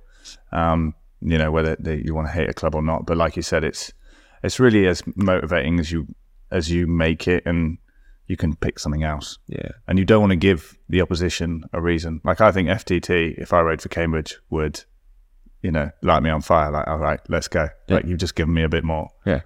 Uh, I think there's. Uh, I don't know the exact details, but I think there's a story of um, one of uh, Matthew Pinsent's first worlds where he makes a comment about the Russians' tracksuits, and then the Russians go kick his ass. Um, it's like you, yeah, you don't give your opportunity. It's like you just like one. Why would you give them fuel? But also, you can't control them Yeah. and there is you know the we've each got our own things in our box that we can control or we can like we can cope with on the day why are we going to add something that we can't control? So trying to trying to teach them those skills is actually thing. And so yeah we don't talk about Oxford um we don't talk about the win streak. We don't talk about things like um i worry i personally worry about it. Like you know i worry that and i think it's the uh, is actually something the the All Blacks book uh, legacy told me is like if we're not if the moment we stop thinking about going faster and we think about actually well we've got this big win streak we'll lose. Um, and that goes on not just me but that goes on their mindsets the how they tackle training. And because like if you're coming to Cambridge because we win and you think that's it that's not, you know we're not going to keep winning. Um, or we're not going to have great races. And actually for me I want to have great races. I want to have great races for women's rowing. I think. Um, we're starting to see an increased depth. I think we're almost at the point where there's more women rowing than men rowing uh, in this country. Uh, certainly in Australia, that's the case, Mhm. and has been since I was in my tw- early twenties. Um, so, but let's make sure we're going out and having great racing. You know, um, if you guys have watched the semi-finals of the NCAA's, holy crap, you know, difference between A final and B final could be four crews separated by 0.2 of a second, sort of thing, 0.4 of a second. It's like, uh, yeah, it's really cool. You know, there might be a crew like a Texas or a Washington that actually does, do, is maybe half a length up, but they're only half a length up, not okay. Where is everyone? Um, Yeah, yeah, it's You know, not it's like- easily. yeah, so I think there's there's depth and there's a growth and there's a love for our sport in in um thing and and I think one of the the things that you know people watch around the world is the boat race. So let's let's let's like let's keep winning. Sure, let's do everything we can to keep holding. You know, being proud of that. Um, but also let's let's. I'm not going to sit here and diss Oxford because I want them to have a great race. Uh, you want to you want to beat the best opponent, do you? Yeah, You don't want your yeah. opponent weakened. You know, you want to win knowing Yeah. that you had the best race for sure. Yeah. and that's and that's and it- and I and I reflect on you know I went back to like in 2003 when I won my Henley medal. It's like I don't remember my my Henley win with like the racing itself. The box, yes, great, but the race, the great race I had against um, Brookes at Marlow. Now that's the race I remember. Yeah. and We Oh, yeah. we still talk about as a crew. But it was the, the Henley's like yeah yeah we were two lengths clear by the end of the island. It's like It wasn't a race then, was it? Yeah, I tell, I tell all my crews, you know, when they've had a, close race and they've lost, they're the ones I've remembered the most. I've lost Henley. I have won Henley once. I've also lost it by six feet, three feet, and one foot. One Yeah. foot lost in the plate was my closest, and but it's a, it's an incredible race to be a part of. It was incredible noise, and I can I can think the ifs and buts, but at the end of the day, like it's very difficult in the moment when you've just lost yours by a foot Yeah. to believe what's being told you. But I think, and over time, those things come. Um, Yeah, well, we naturally want to look back and go, actually, yes, I remember um, elements of that. That you know, I, I remember a reflection on choices I made and stuff, and actually, know, and as long as we sit back and in the end going, well, actually, this is this is my past, and this is and these are all the things I'm proud of, and I can acknowledge my mistakes, then. Man, I, I've had great experiences, and it's made me a better human being. you have to make mistakes. If you're not making mistakes, you're not trying. So you have to have the, the yeah. confidence to do that. Um, I wanted to ask then, yeah, talking about um, what your focus is here. Obviously, moving from Thames and having nothing to lose to being here and it being win or lose, and then finding yourself position of having the cl- the queen's the clean sweep. Um, you sort of said yourself once you got that red box in your own growing career, just sort of tailed off. How how do you not let that happen? How do you keep going? How do you bring something new to the table? and I think that's where the gurus come in. It's like you keep being inquisitive about the things you don't know, and I still learning. Um, and I think the the one of the things that you know we could talk about the amount of research that is actually out there on women specific um, sport, and the you know there's plenty of people advocating that, but um, we should be asking ourselves questions of, okay, well, so this is how I was taught. I was taught by um, a male, and actually, let's acknowledge not they're not the differences between men and women, and how the the physical makeup, the the the um, you know internal and external, um, and what can we be doing to uh, coach to the strengths not just coach because that's how rowing's supposed to be done. And so, um, you know, sort of tapping into and exploring is like, you know, Grace was incredible f- for me, you know, it's in terms of like, oh, you set your boat up like that, but, but you're tall and, um, you know, but you've actually got the handles quite low and stuff. Like, and, um, it's not my place to, to share the measurements. So the, but, you know, the way she, she was set up in the boat makes you really think about actually well yeah women are stronger in the legs and the and the hips than in the upper body. So let's make sure that we're rigging in a way that enhances those strengths not you know we talk about it you know and coaching is about like let's identify our weaknesses and stuff but let's also identify our strengths and go how can we you know we want our weaknesses to not break us but there are some things that we're not going to overcome mm-hmm. you know the the the balance between upper body and lower body strengths male to female is always going to be different. Mm-hmm. There might be a couple of outliers, but as overall in a team Yeah. sport, they're always going to be different. So let's start thinking about how we can row to those strengths rather than thing. Um, I, I hope there are lots of other male coaches because there's so many of us who are also thinking of those lines. But uh, I think the the majority coach what they know, and that's been I've been lucky to be able to get paid to do this, so I have more time to to reflect than most because yeah, that, that's I think that's what I would say is one of our strengths is that and I encourage my t- the team, the athletes, to be asking those questions: Is this right for us? Or, and I don't say, well, just because you think so, that's the way it is. It's actually like, well, okay, then let's find out what the what we can be doing differently, and be inquisitive, and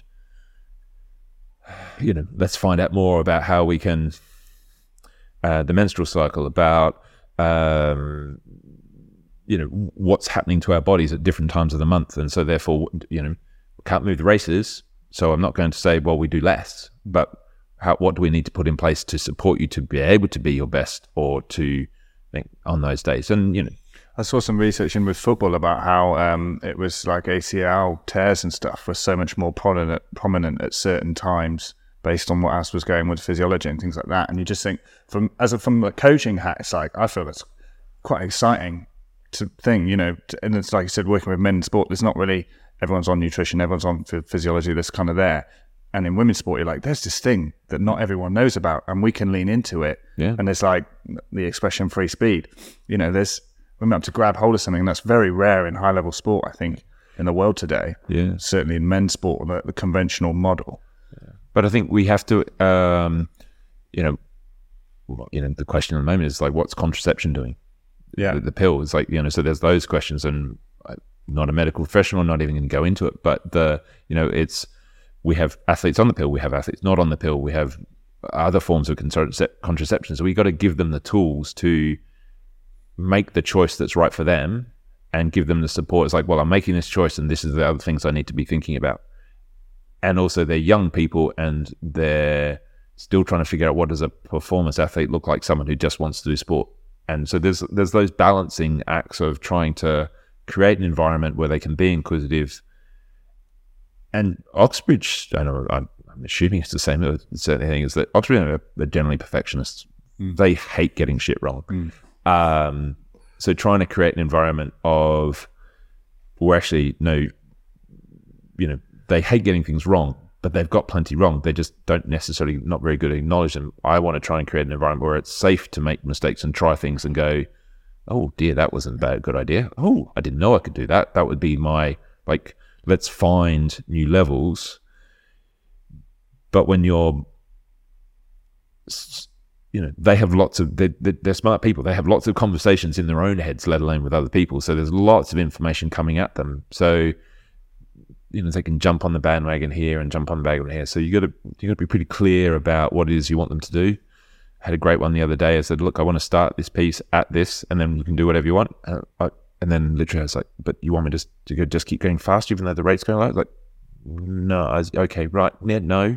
Um, um, yeah. So it we'll see, but um, I think you're definitely walking in the uncharted territory and probably one of the first people like on, on that path, as especially Cambridge, like because you can actually like put a lot of research into into like finding out and asking those questions like what it is that can be different and improve for women in sport. And I think there's definitely a lot of clubs and chatter around clubs. Uh, potentially when they don't have the resource, those kind of resources, wondering what is Cambridge doing, how are they finding this out, and how is that benefiting? And is this something that you've done since you came to Cambridge, or is this more of the last four or five years sort of thing? Um, so when we were sort of uh, off air, we were um, we were talking a bit about COVID, and I think um, so. Richard Chambers is a friend. Uh, he worked here for a brief period, and we have the you know back and forth, and there's certainly a group of us that would chat over during COVID about. Um, and we don't always agree, but that's which is fine. That but um, but what we do agree on is that we've got to be um, creating more opportunities and create more um, create it- it- for women to explore how to be successful. Um, you know, the, we rare. I think with when we had, I don't believe that when we were learning to win in that first period, when the reality was we, we weren't having these conversations. You know, the the conversation about the differences of men and women really came out through COVID, and the lionesses have helped drive that forward and stuff. But um, I, as a young coach, never would have had the confidence to talk about periods and menstrual cycles and stuff. And I was like, no, we're just talking about this. It's, why is it a thing? Um, 52% of the population have them, so let's just talk about. The, um, and if we can normalize that, then we can talk about the conversations like, oh, you're not having a period. Right. Okay. Well, that's not okay. So let's talk about how actually, like, it's not a short term problem, it's a long term problem. So let's see what we can do to turn that around and offer the support and put those things in, the, those supports in place. Um, because no one wants an athlete to then, you know, we don't do it for ourselves. We do it for because we want to pass on the positive experiences Yeah. that we had to to the to to them, and we want to, and we think we're pretty good at it, so we try and pass on the right things. Um, at least that's what I believe. But um, I think you know there's an element of I just turned fifty, so I there's there's each year I think I become I don't give a shit anymore, so I'm just going to do this. Um, so I, I think that's I think that's the they're the components that is continuing to make make us successful. Um, So I still think you know we're you know we're successful against Oxford. We're still in the mix with the other clubs. You know we don't we haven't done well that well at Henley for a long time. But we have our own challenges when it comes post race to Henley with academic uh, pressures and stuff, um, as well as bumps and balls and all the other things that these students get to do. Uh, and I know at Oxford they have the same things in a slightly at slightly slightly different times. Um, you know, as a perfect example, some universities have uh, an exam period that lasts two weeks. Ours lasts three months. Um, It's pretty hard to organise things when you've got those sort of th- those sort of challenges. yeah, yeah. Um, I guess some of those factors that you've named also aren't really a cause or what you'd consider a cause. They're like an effect. So, for example, if you are missing a menstrual cycle, then that's that's the effect. So you you then like unless you talk about this, then you you you won't ever get to like the why or the underlying reason of like why that happened in the first place or how can we prevent this into the future or sort of like even viewing the, the tangible effects or uh, that on the on the program. So would you say that since you've started talking about this more and implementing changes in the program, have, have there been any tangible differences notice uh, noticeable, like what when you're looking through the data or in terms of how the squads run, the atmosphere, things like that. I think um, since we started talking about it, not a large number, thankfully, but um, I'm pretty sure there are people who still aren't confident enough to talk about it yet. But um, I know some athletes have come to me. We've had negative experiences going to the doctor and said, "Oh, it's fine." It's like, how do I report this person because it's not fine not to have your period. Period. Um, the but the joy is then you hear and then you put some th- supports in and you empower them to, you know, to, to think about their, their diet and, and monitor, you know, just monitoring. You know, it would be a huge step forward for most most most clubs, and that doesn't cost a lot of money. You can make a Google sheet and you know get a kid with a bit of programming, and bang, you get notifications and everything. Um, you can um, you know just help educate them on how to deal with those stresses, what bras to wear, that you know they're not expensive things to to offer as support. I guess the privilege we have is that we're I know the que- I, I, guess I know I have the time and stuff to find the questions, so therefore I can have the time to put the the thing in. If you're you're on your own and trying to do the best, and you've got boys and girls, and you're the equipment manager, and you're everything else, it's like I don't have time to do that, and, and I get that. I've been there. Um, the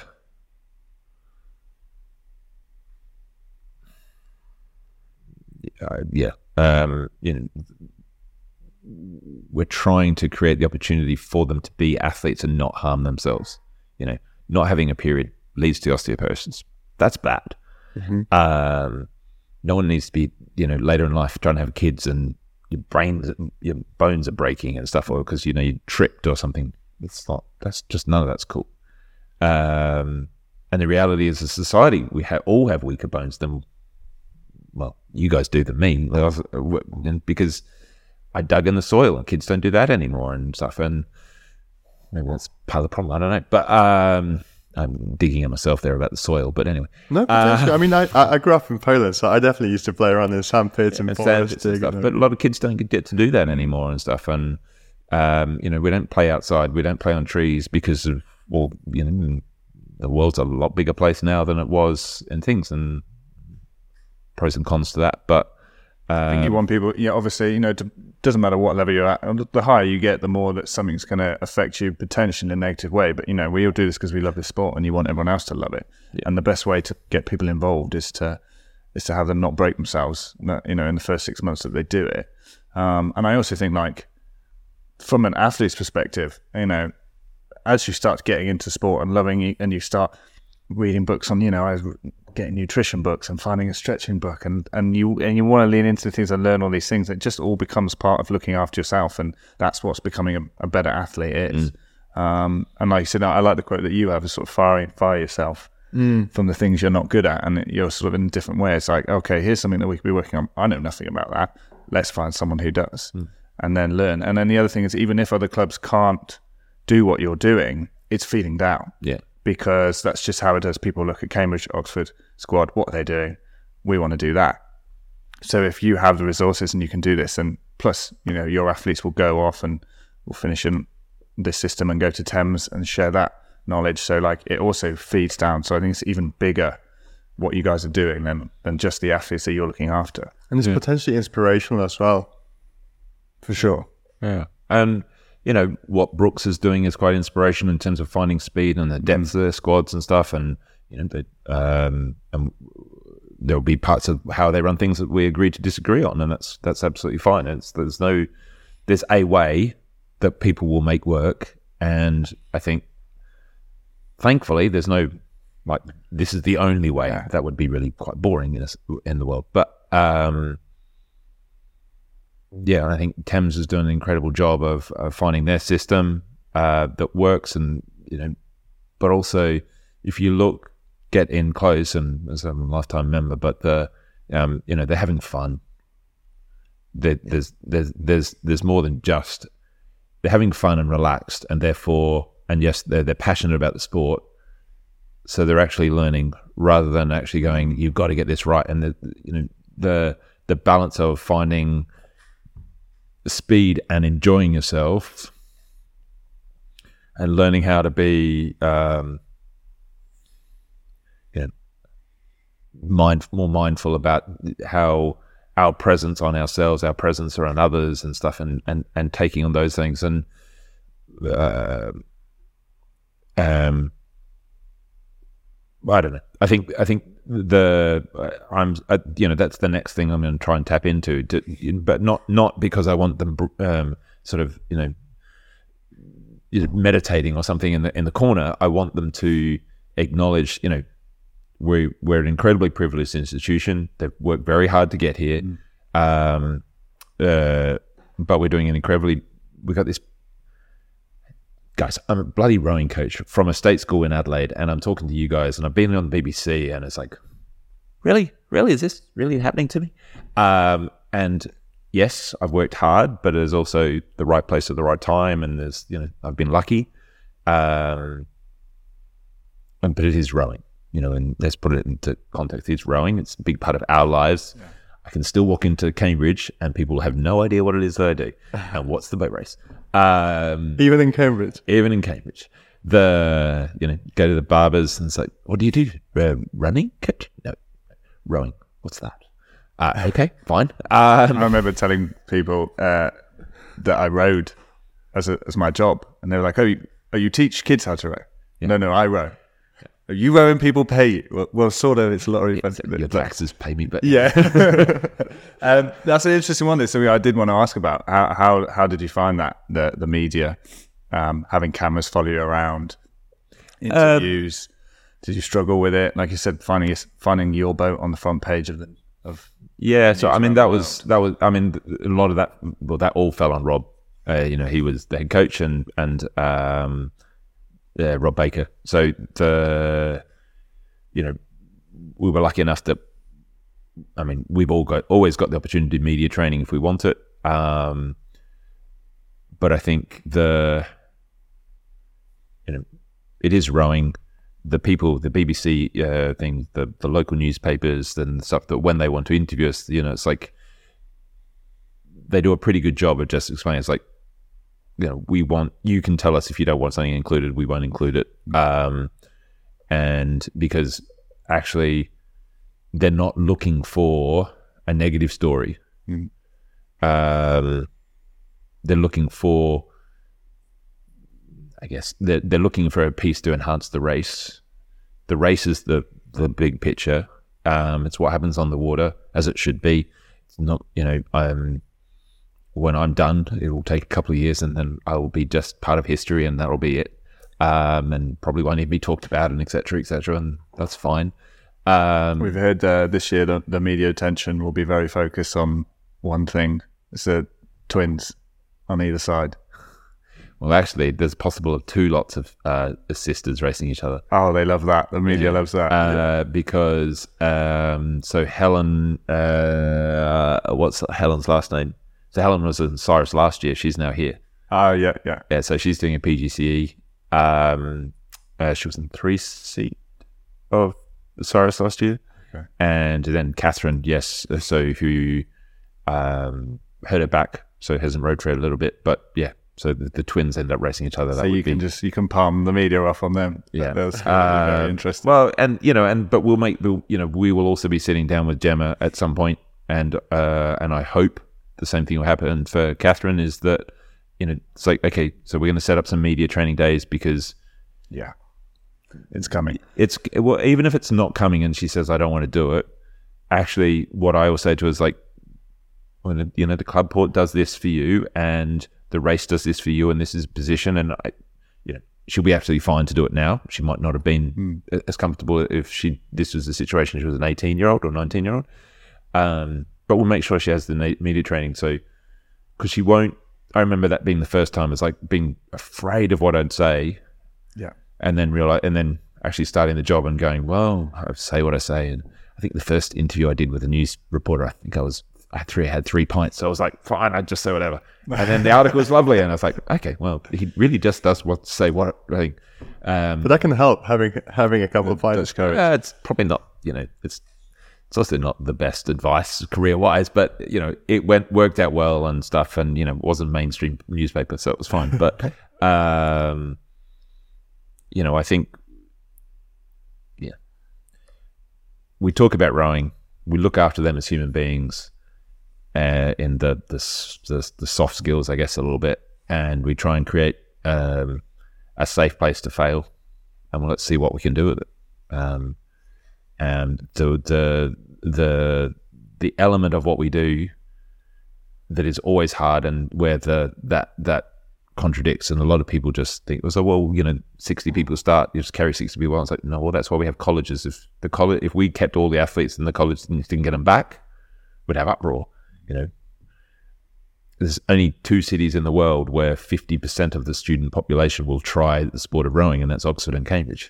Um, most universities in the world will be, yeah, might be 100 people in the whole university, same size, but 100 people, you know, we've got 10, 12, 15,000 people at this university who will have tried the sport of rowing. And that'll be the same at Oxford. It's actually a bigger university, so possibly even more. But, you know, we've got 31 colleges. Every single one of them will have at least one boat, some of them up to five boats in just the women or just, and the men um, that will race in the, in the two bumps races some of it will, will be horrible, some of it will be okay, and you know, and our part of that their journey when they come here is you'll have those internationals, those people who will come in and want to do the boat race, and then we'll have um, uh, you know, the school leavers who go, actually, I would love to do the Bro Race, and that sounds like a really cool way of ending my thing because I'm either don't have the passion or don't have the belief that the international pathway is what they want to do.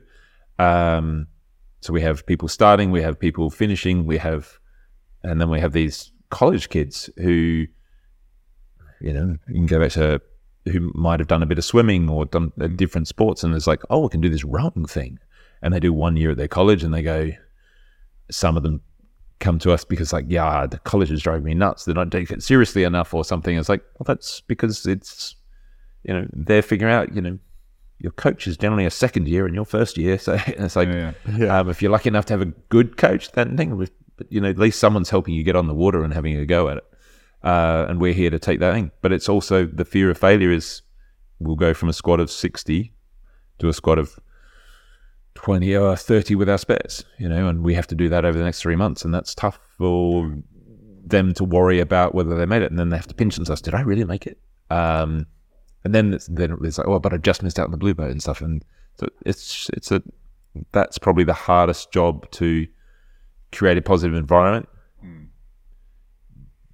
because a negative environment can pull everyone down. And we've got to, like, we've got to be managing those things to keep building everyone because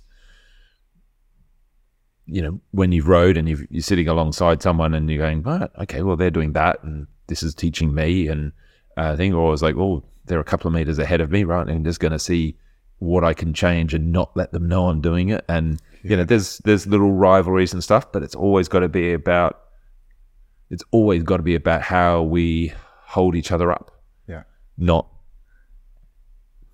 yeah. We i think that's what we've we've hold on to really strong. There's no in my 10 years we've not had or we've if if we've had some challenges we've managed those challenges not let them just get out of control Yeah.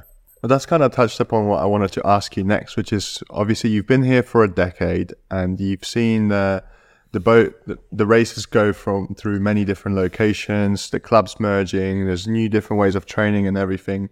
What would you say is like the most challenging part about having such a short season to to trim the pool of 60 athletes down to 20 30 something?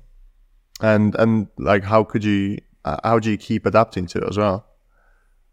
Uh, the, I think well, the toughest part is making them be able to walk away with being proud of how that what they contributed, that they f- that they feel that they've added value, or that they have helped build the team that is hopefully holds itself to the to the values. You know, our value is um, you know our value is actually care. We don't use respect anymore, but we used to be respect. Um, the, the the club has its own values that, that buys into, but as a as the um, as the women's team, our our value is care. You know, how do we care for each other to make ourselves stronger? How do we care for each other to just our mental health? How do we you know, just how do we care for each other? Um, how do we care for the equipment? Care just covers everything, but it does it in a um, thing. And it was actually it was actually watching just a random LinkedIn sort of scrolling through my LinkedIn, and I saw a little article about it was a uh, one of the New Zealand professional rugby teams, and and uh, there was a guy going, so yeah, actually we, we just care for each other, and in the you know the third, you know, getting into the last few minutes when you get knocked down, if you care for your teammates, you'll get straight back up. If you don't, you'll take a little bit longer. Yeah, and I and I, but it was like, oh, I heard that, and then actually just went, we have used respect since I was a kid, and I just feel like it was, it's still a great word, but it has lost lost its value, um, or it's just so broad that it has no meaning. So uh, yeah, we used, we just we're talking a lot about how care and. Uh, it also chimed in with like it wasn't our word last year, but it was the word. It really was the word that described last year and how um, we cared for each other and through the good and the bad times um, you know and it's very much uh, you know it's our problem but you know we went on training camp last year and we had we had so much rain on the first day. Oh my god there was so much rain. Um, like there was rivers coming down the streets and Wow. stuff into thing and there were trees being washed in and i think we lost between the men and us. I think we lost um, one two three four five six seven, something like eight maybe even ten carbon fins And it's like, you know, aluminium fins went on. We lost a few of those as well. But, um, you know, we had a alumnus who happened to be coming in. It's like, can you bring some more fins with you? Yeah. Um, and, you know, that was, that was unfortunate. It was just one of those years, and I'm sure they won't experience that again this year. But I'm not going back because I don't want to see that much rain in one day ever again. Um, Yeah, I love that. I love care. I mean, we spoke before about um, you pull hard for your mates, you know, and we tried to make sure that there are sessions or times where they got a chance to um, spend more time with them, especially like in this in like university environment because they're in such different programs. They're quite often not even training together or in the boat together. Um, so that was a big one. Um, yeah, I like that. I mean, the other thing I like, just in terms of it, it goes with care and respect. You sort of twice said, "Well, we agree to dis- disagree," and I think that's almost a lot lost art form. I think people aren't willing anymore to sit in a room with someone that they disagree with, and I think like I agree. to be able to be like, I, we're both professionals. We both have an opinion. There's more than one way to skin a cat. We'll agree to disagree on this one. We can still work together.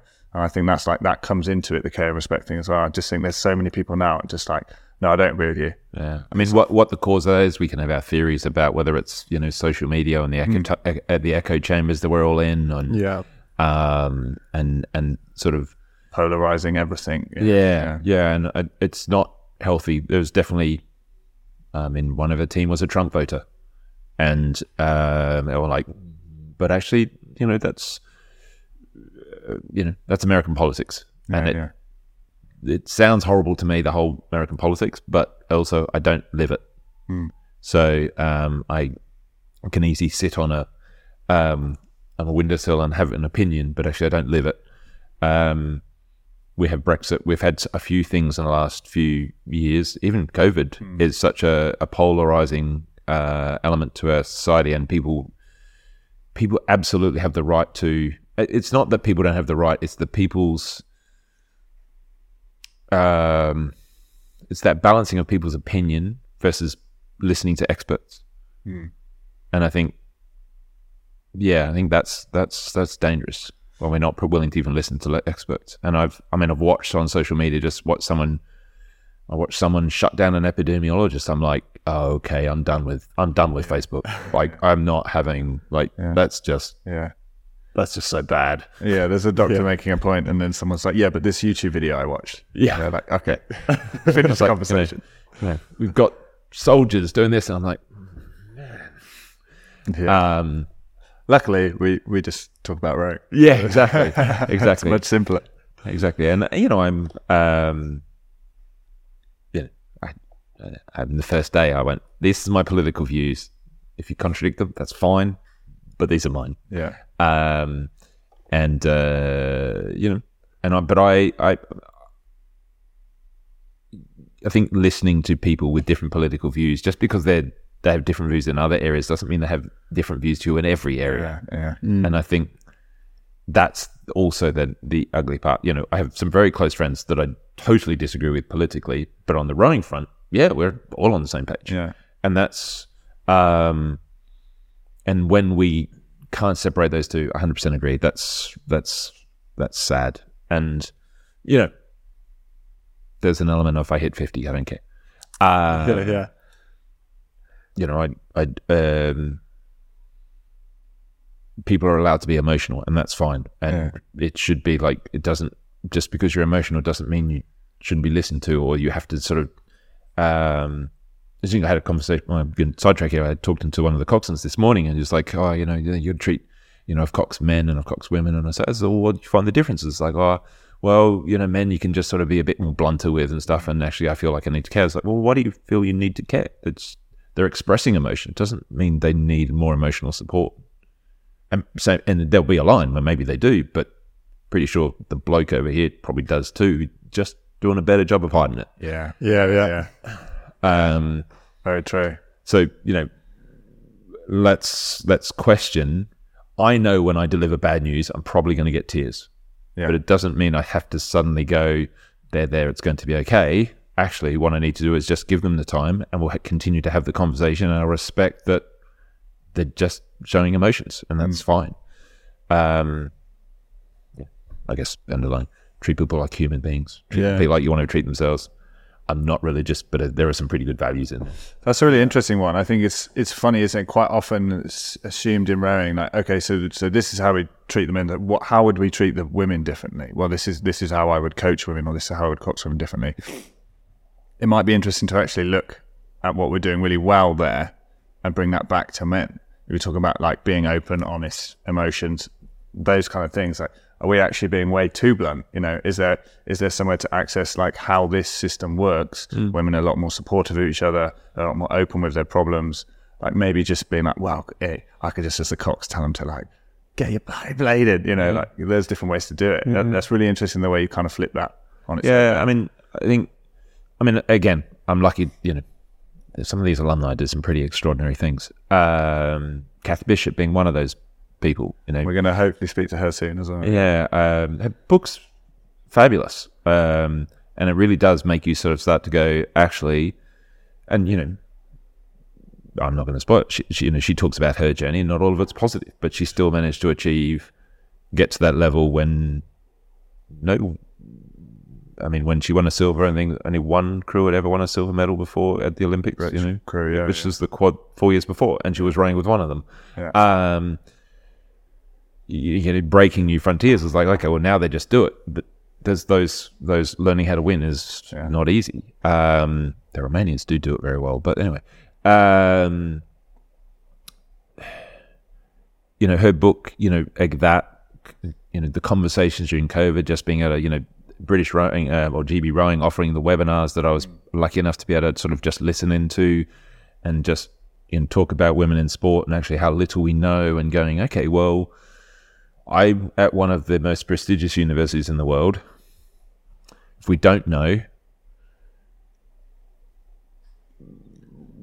I, I'm not going to. I'm not going to rewrite the because I don't have the knowledge. No one does. So let's just do what we do, and then just chip away the softer at the moment at the softer side of things, and then hopefully through time, you know, a lot of people have the perception that we we have we have very close ties to the universities, but we don't work for the university.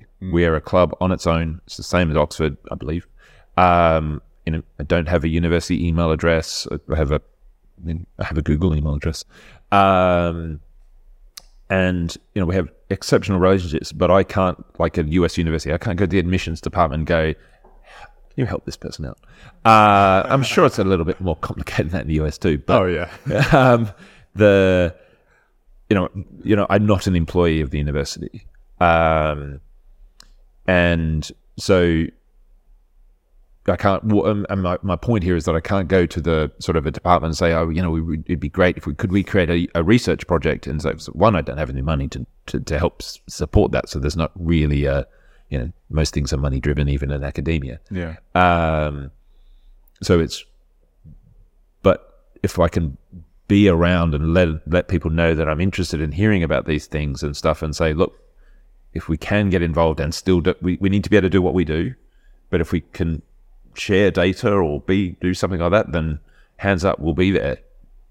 Um, because they're all absolutely fascinated by they want to know more. They want to. They want to. They want to be part of the journey. They're maybe a little bit nervous or something like that, or or it seems too big. But if they can be part of it, that'd be cool. They don't have to actually lead on it.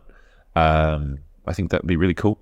I think I think even just talking about it is, is is a great thing because you never know who might be listening, and maybe there's someone who actually just has the perfect resources and the, and the time just freed up for them, and then they're actually able to take that project on or tell someone else about it, and that's why it's uh, it's really enjoyable to like mix in and speak with lots of people from the from the rowing world because you can exchange ideas and you can think about you know solutions which will make it more enjoyable as a, as a sport but also more watchable and then maybe less uh, more distant from politics like you said like most people want to get into sport to avoid being into politics but there's also yeah. there are also you know you've got club politics which you need to abide by etc but i just think definitely the more recognition we can we can give to those issues in the sport the more likely they are going to be picked up by someone who who actually can spend some spend some time on it and you know you don't need to be a part of university in order to make any real change or even like propel that because i'm pretty sure if someone was doing an academic research project on this, they would they would also like come and come and speak to you and ask your opinion about this, having got so many years of experience in in, in those kind of areas? I think the underlying is like the more I do this, the more I realize I don't know. Uh, That's the way and to think about it. Yeah. yeah, Well, that's and I, and I like to chip away at it. So it's like if I can chip away and learn bits and pieces and start to put the puzzle together in my own head, hopefully in the right direction, um, then that's then that's adding value. You know, so um, yeah. Yeah. Cool. I wanted to ask if you would mind sharing some secrets of your technical model that you implement here at Cambridge, is because I always love watching the, the boat race and just look at how neat the blade work is, how sharp it all goes, and obviously it's it's a really interesting environment that you, you work with at the within within the boat race itself because you could have internationals, you could have college rowers, you could have people who've rowed nationally, etc. How do you like bring them all together and make them follow the exact same framework? Um, what sort of foundations are you are you looking upon? Um, Without giving away too much, obviously. No, no, it's fine. It's fine. Um, uh, well, yeah. So I'll let you choose whether you decide to use this. So, um, a few years ago, we had uh, so a very um, well, in my opinion, someone who is an incredible, has been an incredible uh, contributor to women's rowing in this country is actually a guy called Miles, Miles Forbes Thomas. Um, he, you know, we talk about Paul Thompson entertainers, but but without Miles and and a few others, but without Miles, they're actually chipping away at the '96 and and bringing those athletes to London, then Tomo doesn't walk into a world to to take over from there. Um, and I wasn't part of that, so I'm sure I'm getting snapshots of how that'll fit. But anyway, so like Miles is an interesting character, and um, and sadly won't talk to me because I because we parted ways. But that's that's that's sad. But um, but he probably is. If I was to list the people who've taught me things, he's at close to the top of the list. And um, the so he he he he he helped me question things about what we do, and and you know he would come in and it was guest coach, so he'd come in and give us some technical things, and I was like, okay, that's the way we go. And it's actually, and then I, and I suddenly realized one day, I was like, actually, he's coming in as a guest coach and he's seeing some issues or some things, and he's giving us a solution to fix that in the very short time frame we have. It's not necessarily how he would coach a crew from the beginning Yeah. but because of his depth of knowledge and his understanding of band, I think he's like, and so from an impact coach, he was phenomenal. Um, and and yeah, I'm all honestly say you know some physiological stuff, some technical stuff that he probably helped um, shape the style we row, as did Valeri. You know, we don't use Valeri anymore because we had the Peach system, and I mean, that is that is what it is. But um, you know, Valeri's book, um, you know, we talk just a slight segue. It's like if people are struggling to find knowledge, I think getting on the subscription list of Valeri's subscription list costs like twenty quid. You buy, you pay twenty quid, and forever you're getting his um, his uh, newsletter. And you know, some of them are like, "Whoa, that's deep," and some of them are like, "Okay." But there was one. I Can't remember if it was last World or 2021, but he was like he did some vi- he, like uh, some friends of. He did some video analysis, and he was looking at you know how on video now they, they can do they can do all the points and stuff. So he was like he did some analysis between men's and women's rowing. It's like wow, someone's actually done something that's looking at the differences between the two. I'd never read anything till that point, and about you know the successful rowers, the women were longer on the legs, the men were uh, more legs and bodies. You know, there was a more of a hip swing for the men's crews, and it was more. It's like, right, okay, because and then that ties in with some of the stuff that Valeri talks about. You know, time on the foot stretcher versus power. Well, and then it comes into a little bit about you know what I was like. Well, do we have we have a, a bigger ratio between men and women between leg strength through to upper mm-hmm. body strength. So let's take it that. It's like if we focus on the legs, then we're looking for that volume piece. We're looking for time time in the water, not necessarily as much pa- not as so much as about the power. Uh, power is important, but Yeah. but it's not. like- But we're not. Um, men can probably roll a little bit shorter, or can roll a little bit shorter, and but because of the power, they can really fill it out. But because of the recruitment of and the explosion, again, lots of variations, but we you know we need to talk about time in the water and having the skill to do that, and then adding the power. Um, and that's what you see. It's like you know we see us rowing long in the water. Um, that's what we try and do, and we certainly have the. You know, that's that's that's and that's a lot about it. And then we talk about you know some of those exercises that Miles told me, and I still do. You know, quadruple feather. uh, it's not always great on the wrists, but you know it's a Yeah. um, We went on a training camp uh, with the college we were coaching last year, and uh, my old school rowing coach came for the day, and uh, like I'd forgotten that some of the things I was saying were his things, and uh, yeah, I think we were just I was talking about the concrete slot. He used to tell me like, imagine you're rowing in a little narrow path, and it's just a I've heard, slot. I've heard about three. It's like or the the the going down the course with a whole bunch of stumps. You're just going from stumps yeah. to stumps and pushing yourselves past. It's like And uh, I, uh, I just finished telling him, sort of looked at me, and he was like, "Still using that one, eh?" Forgotten where they come from. yeah. I mean, I've I've been very lucky. Um, I mean, so Miles, Paul Reedy's a you know, um, I've had I've got three rows in my life where I rode with um, uh, basically an international. One of those is is uh, Trapmore. One of those is Reedy, and another one's um, oh, can't remember his name, but he was uh, Australian Cox Pair in the late nineties, and uh, I can remember coming off the water going, I now understand what my body's doing more than I did the session before. Yeah, yeah. And I think, you know, we talk about the success here. That is one of the successes. The, the, you know, the, I think there's actually some research come out recently that you've got, or that sort of uh, gives a bit more percentage So. It's like there's the verbal, there's the, there's the visual, and there's the kinesthetic. You get in a boat and row with someone like Grace Prendergast. Oh, some things are just going to make sense that didn't make sense before because there's the woman who apparently can go even faster than what she's already done. Uh, they've done times at home in training that are faster than what they actually did. Um, she's retired, so that's a, her story. Um, And that's just a, a testament to the great program you're running here at Cambridge. If you can make athletes of that caliber still PB. oh no, no, I'm never going to claim. Grace was definitely on the radar. It's like Grace didn't PB here, but Imogen did.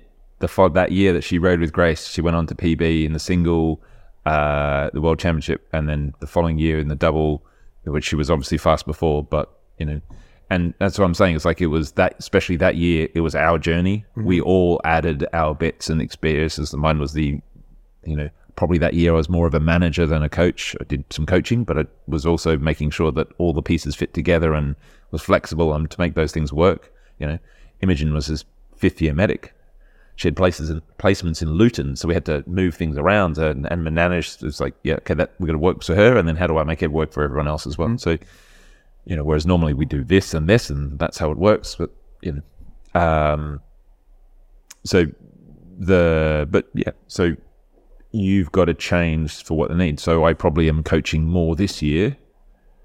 We got some great athletes, but we're probably coaching more on some fundamentals because we've got one of the biggest teams we've had in several years tri- uh, trialing. Yeah, we still have to get the same number by Christmas, but which is a testament to the work we're doing, a testament to Autumn Mantel's assistant coach for the last two years, and the work she was doing to, you know, make this feel um, like a place you want to you want to come and train to and take the risk and stuff because it is.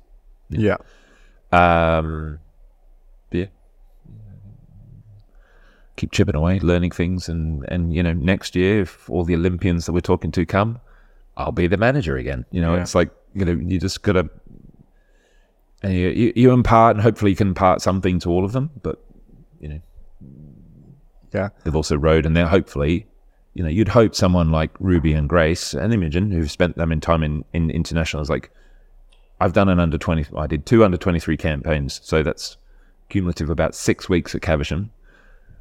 Um, I don't live there like some of these athletes, you know, essentially, and, and the knowledge and the people they could talk to in that network. is like, I would hope that they can bring things back and add value. Um, I have my Guru team, but they've got bigger budgets than we do. So, yeah, yeah. I think that's the mark of a great athlete. It's a lot of people that can row really well in a nice sat boat, and then the next level is to kind of be able to make those changes and have that awareness and stuff. Um, I was pretty fascinated when Al Sinclair was like, "Oh, I don't think I'm." He was in the men's pair, and yeah, um, I don't. I don't think my strength was that I was a great rower. I think I just got the best out of everyone else around me, and I was like, "That is, that's it. That's what makes you great." Yeah. You know, to be able to, like you said, have that understanding, have that boat feel, impart that knowledge to those around you, Yeah. make get the best out of them, Yeah. whilst doing your best thing, the best you can do. Yeah. Yeah, I think even a- a- as a coach, it, it extends to that too. Like maybe potentially even without saying this explicitly, but you've really highlighted like what it takes to create a winning culture and how to like stay on top. You've got to be flexible. You've got to be willing to learn. You've got to sometimes listen to your athletes, be observant, sometimes manage, sometimes assume different role, and uh, in general foster an environment which is both inclusive but also like fosters um, and promotes growth. Because if everyone wants to improve around, then then that's going to cascade onto onto the rest of the team, and I think that's that's really beautiful and and and certainly what we have been seeing here at Cambridge. So I personally find uh, listening to to you talk about the program and the system and describing your journey like very very fascinating, and hopefully it can inspire some other people and potentially some athletes who will listen to this and then decide that they want to row for Cambridge. That'd be nice. Uh, uh, yeah, I'm tempted to drop Matilda's email address in there, so you'll email her. Um, We can put it at the bottom, stick it on the bottom. the um but yeah you know it's about there is the one beautiful thing about rowing is you don't get anywhere if you're not prepared to work Yeah. uh, and um it doesn't always you know it's not always fair that work equals reward but there's you know there's it's not always fair but but you're not going to get even a, a sniff if you don't not prepared to do the work. And um i think that's that's um can definitely be twisted and stuff but i think if we hold hold that to a, uh, like in a wholesome way um then actually it's you know and we care about each other and stuff along the way and we you know um rowing is a very uh it is lots of things but it is a time expensive sport. And um and to you know to get to the to where you know they have they are all full-time students from phd students to medics to vets to first year undergrads um, classics you know um, just naming engineers the architect um, we usually only ever have one architect if we have any at all. Um, the the it's a it's this, weird course where they have to do presentations at 10 o'clock at night and stuff. It's like yeah you're still getting up at five. Um, the uh, you know and we prioritize the academics and we plug the rowing in before enough schools so they're long days. But um, i don't think because of certain strikes we don't have all the grades in for what was last year but the last 10 years we've always been above the academic average so Great. um, you know, some of those old values like ask a busy person, etc., etc. Transferable skills. Yeah. You know, you have to learn the busier you are, the more you have to learn to manage yourself. And, you know, if you don't have anything to do, you can waste a lot of time. But also, how you do one thing is how you do everything, and I think that's that's just going to translate into both academia and and the sport. Yeah, yeah, Cool. Do you mind if we ask you some quick fire round questions? sure. I mean, you might get a long answer, but That's all right. The questions are going to be quick. The answers are, are up to you. Um, obviously, you've started your rowing journey in Australia, so you probably were exposed to a lot of different rowing venues and locations that you might have raced at, trained at, or visited. What are some of your favorites that you've been to or would like to visit again? Why? Uh, Lake Barrington in Tasmania is truly beautiful. It's the first time I, uh, you know, went sculling and was able to back down and put my stern in a waterfall. Um, Wow. and just like I was there for six weeks once, uh, training camp. It's, I think, um, I've never been to Lucerne. Would love to go there. Um, but in some of the US city, I think if anyone ever gets a chance to go to Seattle and you're not um, I'm sure actually because of the boats and everything else, the water's not always great, but actually they've got a like the campus and everything is just right there, and they've got a really cool setup. Um, Texas has got a pretty cool setup, a bit of a, bit more of a commute, but it's like the boathouse and stuff, and warm weather all year round. Virginia, actually with the trees overhanging the lake and they can go different angles and stuff is is a truly beautiful boathouse. Morgan's Um, gone to Virginia. Our friend Morgan Byron Williams, new assistant coach. yeah, yeah, yeah, yeah. Um, the but even getting to row like at uh, from Harvard and getting to row in the Charles or the thing, I mean those, you know, it's if I was a young rower over again and I had the opportunity to go, I would I would give it serious thought. It's like, um, you know, it is an incredible opportunity on the women's side. It's, it's a billion. It's a billion dollar industry. You know, there are eighty eight schools. I believe at last count there was eighty eight schools for Division One schools in the states that offer scholarships. You know, different standards, sure, but they're aspiring to be, hopefully aspiring to be, and you know, there's lots of reasons why that, that money's there. Football, basketball, usually on the men's side, but um, the that I can't see that that is only going to continue to grow because there are still the the differences between the standards of some of those programs is still quite large, and I think as more more people see it as an option, but that's going to strengthen what happens at home. And I think we're uh, at that ebbs and flows, but I think that we're seeing that certainly here now. New Zealand's making it part of the position. Australia's made it part of their system for a while. There's more and more Europeans and Eastern Europeans going over. Um, so it'd be really interesting to see how that continues to evolve and it- the part it plays in in in people's journeys and stuff. Um, because as I said earlier, it's like just look at the times in the semi-finals. I don't think there's very few rare where the difference between some of the times in the semi-finals is literally like bow balls, and that's just that's that's a level of competition that if you can get there, that we don't really well, we don't get here, but yeah. but also I think actually the changing the competition structure here. Uh, I can't remember when they did it, but to um, I mean, I hate time trials; they're boring as anything. But at the same time, then pooling the athletes into and creating finals where actually, yes, we'll race different pennants in the same race, but we'll do it so that everyone's having a good race. Absolutely, yeah. Yeah, because I race plenty of times here, and it's like, yeah, we've won. No, Yeah. there's the next opposition. Whereas you look at the next race, and actually, it's like we would have had a race with them. Um, Yeah. you know, just because it was a you know champ and senior one back in the day. It's definitely something America has, yeah, that we don't have. And I've lost to a few American crews at Henley and not had a close race all year, and then come up against these guys who've been having humdingers every week. Yeah, and and that's you know the you know hindsight being perfect as I grew up in Adelaide and um, all the best rowers in Adelaide left. I didn't, um, and that probably puts me somewhere on the fence in terms of whether I should have left or not.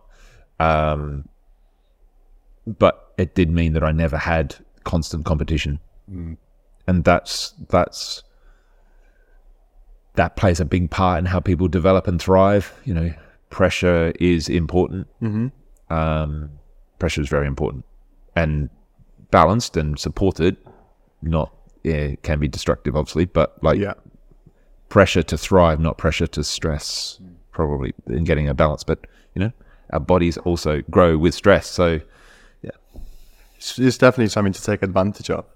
I wanted to ask you, out of all the races you've done, what's one race that you'd like to do and again uh, that that you'd like to do again when you're 70? Ooh. Uh, so you mean you as a coach or as an athlete? As an athlete, Oh, I'd do the four against Brookes again. oh, It's a, n- no-brainer. You know, with uh, Guy, Hugh, and Will. Uh, you know, we had us. Tw- so it was 2003. So we did 20 years this year, and being able to do, and it's always on. Like, so when I'm 70, God, that will be 40 years from the race. Yeah, that'd be great to do. awesome. Um, yeah, not not sure Henry's back or cope with it, but um, although he'll be definitely fitter than all the other everyone else. Um, yeah, nice. That's awesome. Uh, I like to ask if you could travel back in time to meet the you when you first really caught the bug for rowing, when you first absolutely were in. doesn't every rower say, "I wish I knew now what I wish I knew then what I know now"? yeah, so if you like could I would be travel so much faster. Uh, Uh, Jack Beaumont specifically was like, I gave I'm giving him some advice to be faster. Other people was more about different things. But yeah, if you could travel back time and give that kid one piece of advice. Uh, don't put everything into just rowing.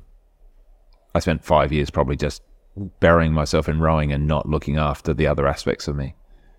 Um, I should have gone to university earlier and found the balance in that earlier and it would have been stressful and stuff. But and maybe, maybe, maybe it would have gone down there of quitting earlier, but maybe it would have actually helped me find um, a happier me because obviously you know you don't tend to quit if you're un- when you're happy.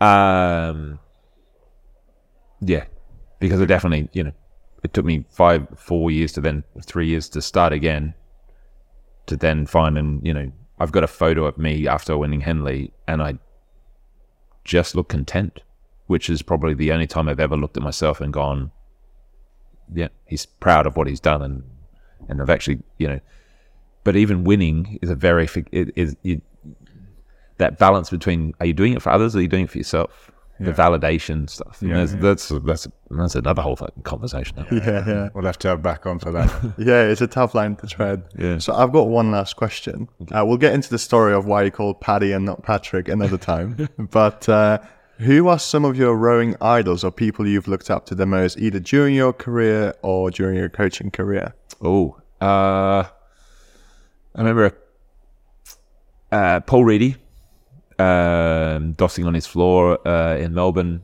and um, just think um, uh, my first. Well, I had it's not my. It wasn't my first coach, but my first Proper coach. the first coach that was one on one sort of thing. So I was a sculler for in Australia. So as I said, there wasn't many other people to row with. So uh, Brendan Tyrrell, uh, called um, who had rowed with Paul Reedy. Actually, that's I guess how I met them. Um, gosh, uh,